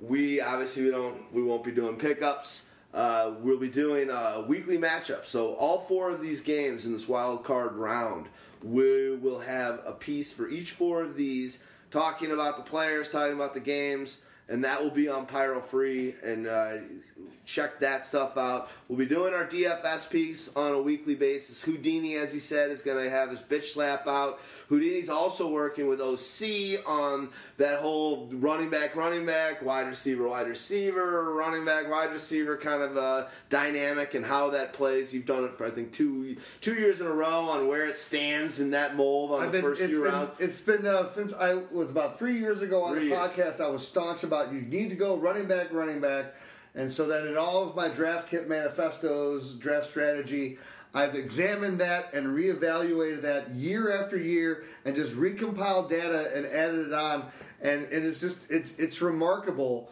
when you look at just how much things change within a three year period, and I, I'm telling you those people who are in league still, where there were ten in a ten team team uh, league, eight running backs drafted in the first ten picks, or seven, or even six. Wow, you're missing the boat because there should probably only be about three before you start moving to the other positions. And the importance of doing that every year is the fact that the 2017 drafts, we could find Gurley and eight early top tier running backs all dominate this year. And then the dynamic changes and the landscape changes for that year. So, um, awesome, awesome stuff. I mean, I think you see that it is a, it is a passing league, but I do adhere to Stagg Party's approach. No, no, but your, deal. your point that you made right there too, because it's always about, and it goes back to another thing the Stagg Party said: draft the best talent Yeah, available. that's it. And if you get the situation where you have these Gurleys and these other guys now that are replacing these other players, because remember too, at the quarterback position where you've had all this dominance, this is why it's been so great in a season to see what you've gotten out of Cam Newton, what you've gotten out of Russell Wilson, what you've gotten out of these younger guys, where you've seen the fall of Tom Brady toward the end of the season, the fall of Peyton Manning. We're seeing Drew Brees start to falter. You know, these No are the guys that are right. Luck was going to play every game no matter what, and he's been out for the last seven weeks. One question I've got for you before you go on to what you're going to say. Can, can I for- just? hold on? I, hold I spent no. so much time doing this Okay. research. Yeah, yeah. Through 2009, there were 26 seasons of 1,000 receiving yards through tight ends, by tight ends. 26. 26 separate seasons through nine, to, through the year 2009. 2009. So that's one. So that's 26 players have done it. Not, not 26 players, 26 times it has happened. So 26 times, and that's since 19. Okay. I'm wrong. 30, whatever. Through 2009. So, so, So that's, that's 26. It's been a lot more How many? So since then, A probably lot more. I, I don't have the No, number. I got. That's oh. fine. That's fine. But you it's got that. jumped astronomically. It's not under 10. It's like everything. It's like when we look at again when we talk about all the thousand yard receivers. When the fact is, I can tell you that there were twenty two thousand yard wide receivers this year. Twenty two. That's ridiculous. And there were only you know what was it sixteen uh, running backs that were combined yards at over a thousand yards. Yeah. That's staggering. Here's the That's question I got for staggering. you. Under, sta- under the pretense of stag parties, which I completely agree, and that's the model, take the best player available. You've got the first pick in the draft, no keeper, no situation. I don't care whether we're talking PPR or standard. You've got the number one pick. Who's the best player in the league? Who are you taking? Le'Veon Bell. Okay, who are you taking? I would still probably take Le'Veon Bell because that running back is still again. I'm that- going. I'm going. I'm going. I'm going. to Antonio. Okay, but you know what? You'll be a sa- you'll be safer. No, I'm going Julio just because he's my favorite player. You could be safer but there I'll be too. wishing that I had taken Julio. Here's the difference. I mean uh, Antonio because The odds will tell you, and I'll tell you this: the odds will tell you you'll be safer. But the potential of what you get of having that number one running back, because again, the number one wide receiver as far as compared comparatively in points, and then this year may have been the closest ever, um, is is crazy, but it's still it's staggeringly toward that running back. Like, what do you think? Oh, The only reason why I don't like Le'Veon is because he's so injury prone. But on that offense, got I love that offense. No, he's had, he's, no, he was injured in college. He was a little banged up. When in was his, he He was not injured in college. Okay, He he was was a a little banged workhorse. up in his in his rookie year. He missed a couple games, Yeah, got injured, and well, I had him this year, and I got him in the eighth I pick, know. So- so and I waited, the yeah. and he get get that injury, and like fuck's sake, Hang on. and he I- wasn't amazing when he was in there. He was Well, great, but he before wasn't you give your amazing. stat, let's just relax with a Antonio Bryant's amazing. Valverde. Valverde's. You're a monkey faced, fat bottom gorilla. Hey, You got gorilla sickles? Basically, No, no. here's the Uncle, thing. Uncle Sickles. like, Ugly what's the absolute best season in wide receiver in today's day and age you think they can have? Like, so you think Antonio or somebody could theoretically score, you know, eighteen thousand yards receiving. Eighteen thousand yards. I would love to see eighteen thousand yards. Excuse me, Got it. eighteen hundred yards and sixteen touchdowns. Never been done before. Unparalleled type of season. Yep. Like A that's like a- running back can still crush that. yeah, a running back still crush that. If a running back gets the, the love that look, running back has the ability when you're at the one yard line. If you have that running back, Lee Emmitt Smith, who got the you know what was his when he broke the record was it 22 touchdowns or whatever at the time. Can we do this? You can't get a wide receiver to score you 22 touchdowns. Can we do this? Let's try it in the off season in the next couple months. Come up with some models on what ifs and projections on how different draft orders and constructions of teams uh, and models for teams could work out. There's no question. I love. I love. I love a Le'Veon Bell. I always love an AP. I've drafted AP number one overall. But here's the difference between five Le'Veon Bell and AP. Last- Let me, five- give, let me give you a four difference. times though. in my life. AP has been, Including this but year. AP was the old school ridiculousness. What Le'Veon brings to the table, and especially now where most people are in PPR leagues, he is the true dual threat back. Adrian Peterson has never been a guy that was going to give you 50, 60 catches. Le'Veon Bell can give you a game where he may only give you 40 yards rushing, but he gives you 110 receiving. I hear you. Yeah, yeah. And that's the thing. Like he can give you sixty catches. He's going to give you like half. Half and half. Like no, not even half. Half of what the top receiver Yeah. could give you. Like so, he might not give you the same yardage, but he, you know, Antonio Brown had what 123 catches, 126 catches. Uh, he can give you half of that, and then he's still going to give you the rushes. How many catches did he have? Last year, what he had? 82? Uh, last year he had 83, 83. and this year through that six games he had 24. So he's averaging four a game. So he was down. But at the same time, he was also rushing for a lot more yards than he was last year, too, because he was doing so much more damage as a receiver last year. Mm-hmm. But the thing is, in, in this day and age, too, you, you want to be on that high powered offense, and a guy like Le'Veon Bell is insane because he. Antonio's going to bring him down, and then Lev Bell's going to steal a touchdown. Well, that's the whole thing, right? Because of Michael Irvin, how Emmitt Smith did everything he did. Michael Irvin, I, I'll tell you, I cannot tell you how many times I had him on, on for one year. Down had to be at least twice a game, at least that he got a ball inside the five yard line on a catch, and then why he only ended up with like seven touchdowns on the year, and Emmitt Smith has twenty two. No doubt. Uh, let's quickly talk about the wide receivers on the Redskins and then close this part. I, I don't love know. DeSean Jackson. Apparently, DeSean Jackson's going to score a long touchdown. He will. What about Pierre Garcon for five for fifty? He's going to get plenty of targets too. The way that he's been playing lately, I think that look. Five for I think Jordan Reed is the is the go-to I like guy. Crowder more. If I want if I want to look at a guy that I want most, uh, you know, from fa- a fantasy standpoint, I'll take Jordan Reed, just because of the ability and, and the separation that he has at that position at tight end over the other guys that are playing this week. When I look at the wide receivers, if I'm in a league that rewards for that long touchdown, I love DeSean Jackson because of the ability, ability that he has and the 13 or 14, I'm sorry, 14 plays of over 40 yards or more that Green Bay has allowed to the passing game. That's huge. That's that's that's a lot. It's one per game and allowing a deep shot downfield. Do I think it's going to be more Pierre Garcon and DeSean Jackson? Hell yeah, more so it's going to be DeSean Jackson. So I, I just I think that you I like where you're going with Jamison Crowder too because if I'm in a PPR type of a situation, I'm not concerning myself with a touchdown, and I think that when you're looking at Pierre and at uh, Jamison, you can't count on the touchdown. And the one that Pierre got that long touchdown pass with the with the the faux Olay defense that was going on at the end there, that was that was a, a gift and a half for him, and that was a, a lot of fantasy points that he didn't necessarily deserve. Crowder, I think, in this type of a game, If you were talking about AJ Green right there and I was Stags, I'd get mad at you. That's okay. but I look at Jamison Crowder in this game. I think it's going to be more of, you know, they're going to have to. It's going to be up and down the field, and defenses will tighten more as they get inside the red zone. So I think that that allows for Crowder to, to be a, a very active guy. You know, kind of be in like that uh, uh, a souped up Bobby Engram. You know, in, in a playoff type matchup where you're looking for, you're not going to look for him all the time, but when you're looking for a crucial third down type conversion, I can see him getting him four or five catches on the game, but I just don't see. Yep, that's he could be a great dart throw, right? It, it, well, I just No? don't see the touchdown. Just don't. Yeah, touchdowns. Like I- you know, you need the touchdown in, in DFS. You want that guy. He gets opportunities in the red I zone. know, but I I'm not think- saying I he got think two scores on the season, sixteen games. And and you got Jordan, and he had one call back, so he could have had three. Well, but still, I'll take. He's going Jordan Reed in those situations. He's going Pierre No, no. Garcon, and that's where Pierre has the advantage over him.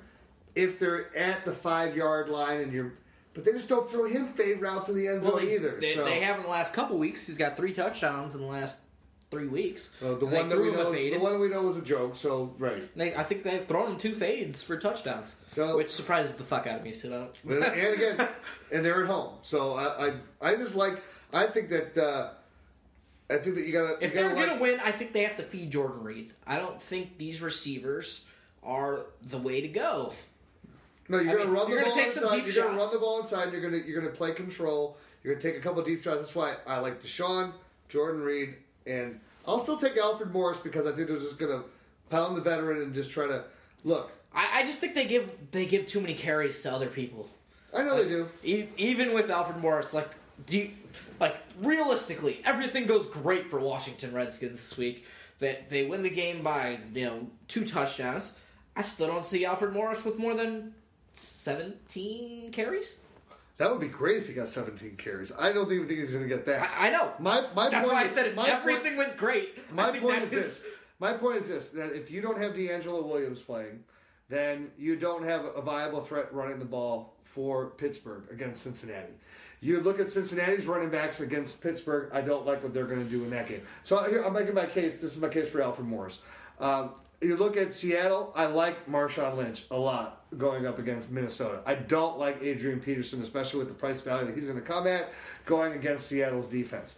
You go with Eddie Lacy. I don't like what Eddie Lacy's bringing to the table. We talked about I like James Starks better of those two guys, but again, it's a timeshare situation, so you're you're not going to get a, a solid play there either. Um, uh, Kansas uh, Kansas City and um, Houston, I don't like Alfred Blue at all, at all. No matter what way way you want to pick him, slice him, cut him, whatever. Don't like it. and Kendrick West, I like, you know, probably better. But again, Houston's been a, a tough defense against the run, and, and Spencer Ware is the goddamn vulture. So if you're looking at what's the safer play with a guy that Matt Jones is not at 100 percent, and a- and a team that's finally in the playoffs, and that they need to count on something, and at least a guy that has proven that he can, he can, he's not going to give you the big runs, but he'll give you four yards and whatever. I'll take Alfred Morris against a, a defense that I, I think is it is a cheese defense, but I think it's a Swiss cheese defense. And another co- this is another contract guy playing for his next uh, his next team, If you Or his next Nissan. if you had Yeah. to pick Bentley. if you had to pick the backfield, so you get both guys, you get the timeshares. I pick Washington last. Well, I don't pick Washington last. I mean, I would much I don't- I rather have Spencer Ware and Charcandrick West. I'd much rather have Eddie Lacy and and I'm assuming DeAngelo's healthy, by the way. So a healthy DeAngelo. I'd rather have AP. You're not gonna get you're not gonna get 100 percent healthy DeAngelo anyway. But I understand. still I understand, I understand what you're saying, but you know what? That's not how fantasy's played. Well, you you, And you, you- would you're- want you're- the Texans over. I would. Reds. You Uh, would. you want Yeah. Alfred Blue and Chris All right. Polk? Yeah, Alfred Blue's been on fire as of late. he has had some Yeah, nice yeah, games. okay. Okay, fair enough. All right. Uh, here, here's here's what I'll say on that. I got nothing to say. I want the Redskins to win, and the great thing is, is those games are going to be happening uh, early because they do afternoon, evening games on the Saturday for the AFC ones. But we're going to be together here for that Camp David that I mentioned earlier in the show, so we'll be able to watch that Seahawks, Vikings, Packers, uh, Redskins game while we're meeting and greeting.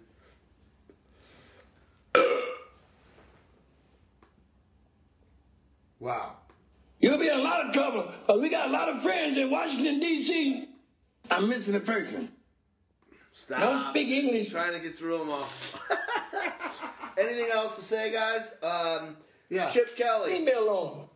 Chip Kelly fired. Well, who other? We Lovie mentioned- Smith fired. Lovie Smith fired. Chuck Thank Pagano you. retained. Oh my God. That's crazy. Pit- And with Grigson. Oh my God. Yeah, Grigson can go. Uh, Pagano, I, I think he's a good coach. I think Pagano's all right. I, I, I don't understand why they kept Grigson. uh, Pettine out. Uh, goodbye, goodbye. Hiring a guy from baseball. Yeah, That's hired a gonna be- baseball. The Mets guy is now going to be Is Jerry Krause in the. NFL now? Who? Sort of. Jerry Krause? Sort of. Maybe. I mean, he played, or Jonah Hill played him in Moneyball. That's the Thomas Oh, that guy- Sula. that- that guy's Tomsula out. I could have bet you anything in the world that would happen. You know what's great? Here, if you're in Chicago, you want to get your San Francisco love. I was just listening as I was coming over. Boers and Bernstein is efforting to get Tomsula to be a regular on their on their program as like a consultant, uh, like uh, uh, through the to talk about the football playoffs when they're doing that. They, I and, love it. and they're trying to get him out for dinner and everything because they've been making fun of Tomsula like there's no no tomorrow. He's he's one of those guys. He's one of those football guys, which Yeah. means you're Meat an idiot. potato guys. You're an idiot. And I walk best- into a door, walk into a press conference, bleeding profusely, and continue to do a press conference. I walked into a door. You big dummy. Well, I mean, one thing I love that I heard is that, uh, and who knows, this is all stupid stuff, but uh, Harbaugh's Twitter account subtweeted, Oh. uh, subtweeted the, the, the firing of uh, Tom of Sula. Tomsula. You reap Tom what you Sula- sow. Right, you It's like, oh, this guy's this He backstabbed gonna him. be, He your, backstabbed him, be your yeah. guy, I'm sure. All right, good stuff. I, as usual, the NFL is nutty, and um, this is where it really counts. I like the fact that I don't. Just so you guys know, I don't put. I'll do basically zero fantasy other than for our site, but personally, I don't think I'm going to do DFS. I don't think I'm going to be doing too much of this stuff. I like for the playoffs and the Super Bowl. I like it being football. I don't. I like regulars. Well, we know we don't need to hear about your league. But No, hold on. The I'm- last yeah, thing I'm going to say. too. The last thing I'm going to say about DFS, and this is something I know Stag and I read today, and I want you to read is a, is an article I posted. I'm going to put it up on Pyromaniac, just as a wild card that links out to this news uh, New York Times article. But whoa, the article I read today about DFS and the way that it's basically the same thing as poker sites used to be, and how what do they call them? Bum raiders Bum hunters. bum hunters. Mm-hmm. The way that there are experts that are have scripts and technology owning you and beating you and joining your Is this, is competition. this like the head-to-head leagues or like the Every you set up a public league or whatever? it's all of them. Yeah. It's literally all of them. What doesn't but in that, me- in that million dollar league, it's like the people that win it are experts, have scripts that can write in. They're no football, they're ex poker kind of mindsets, and they submit a hundred lineups. That's what it is. No, no, you're not And kidding because you're not. You're if, if you kind of know what you're doing, and you watch the commercial. Basically, the article saying the the commercial's like, "Hey, you're a regular guy. Come in. You can win a ton of money." Couldn't be farther than the tr- from the truth. no, you're not. You're not kidding because I, as an expert in this as well, like I'm in like the leagues where I'm I'm doing like I do tournaments. I'll do like I want to. Which is why I like saying to play DFS in this one in this these weeks because you limit the number of games. Where I've had the most success is where I'm playing on 405 games only. All right, so that means sometimes it's two games, sometimes it's what I bitch Yeah. about. Lord hallelujah, there's four games I get to choose from, or I can add in the, the afternoon games plus the uh, Sunday night game, leave out the Monday, or I can add in the Monday. Yeah, I got it. And I like to have the limited thing because you know what? As an expert, I know there's only these many matchups. This guy or this guy. It's this guy or this guy. And it's like, and when I hit and I make and I make my money, that's where I'm winning these on. But what I also find is like you're talking about these algorithm assholes. They're in there because like there's one where I'm like, oh, look at the winners where you can win 2,500 for the first, 1,500 for second. Eh, He's got the first. He's got uh, six of the first seven entries are all his, and they're different entries, and it's like that's bullshit. Now you know, and that's where it's you know. And that's yeah. why people, the community, and read the article. We'll post Yeah. it, but the community's saying, "Hey, why you can't allow this? This is like you know, it's like Ticketmaster and having scalpers being Right. able One to entry- out. one entry this per- be one entry They're per saying, thing, right. They're basically saying they're like, well, why should the experience? They're the heavy users. You know this is the person Real that genius. making the most It's. Laszlo. I calculated that I would win 36.2% of the sweepstakes profits. I actually won 41.1. What's Laszlo? Real genius Oh, uh, yeah, yeah, the, yeah, uh, yeah. with uh, Val Kilmer. Val Kilmer. All right. 1985. You got, throwback. anything, you got anything else to say in this New Year's stag party? Nope.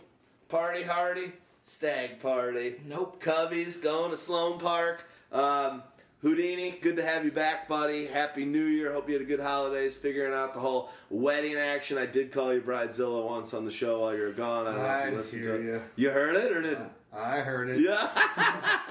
I wanted to make sure that you knew it just so I wasn't doing it behind your back. Um, the long and short of it, guys, we love you. This is episode 18. We'll be doing a show every week through the Super Bowl. Maybe we'll take one week off after the Super Bowl, but we'll be doing this year round.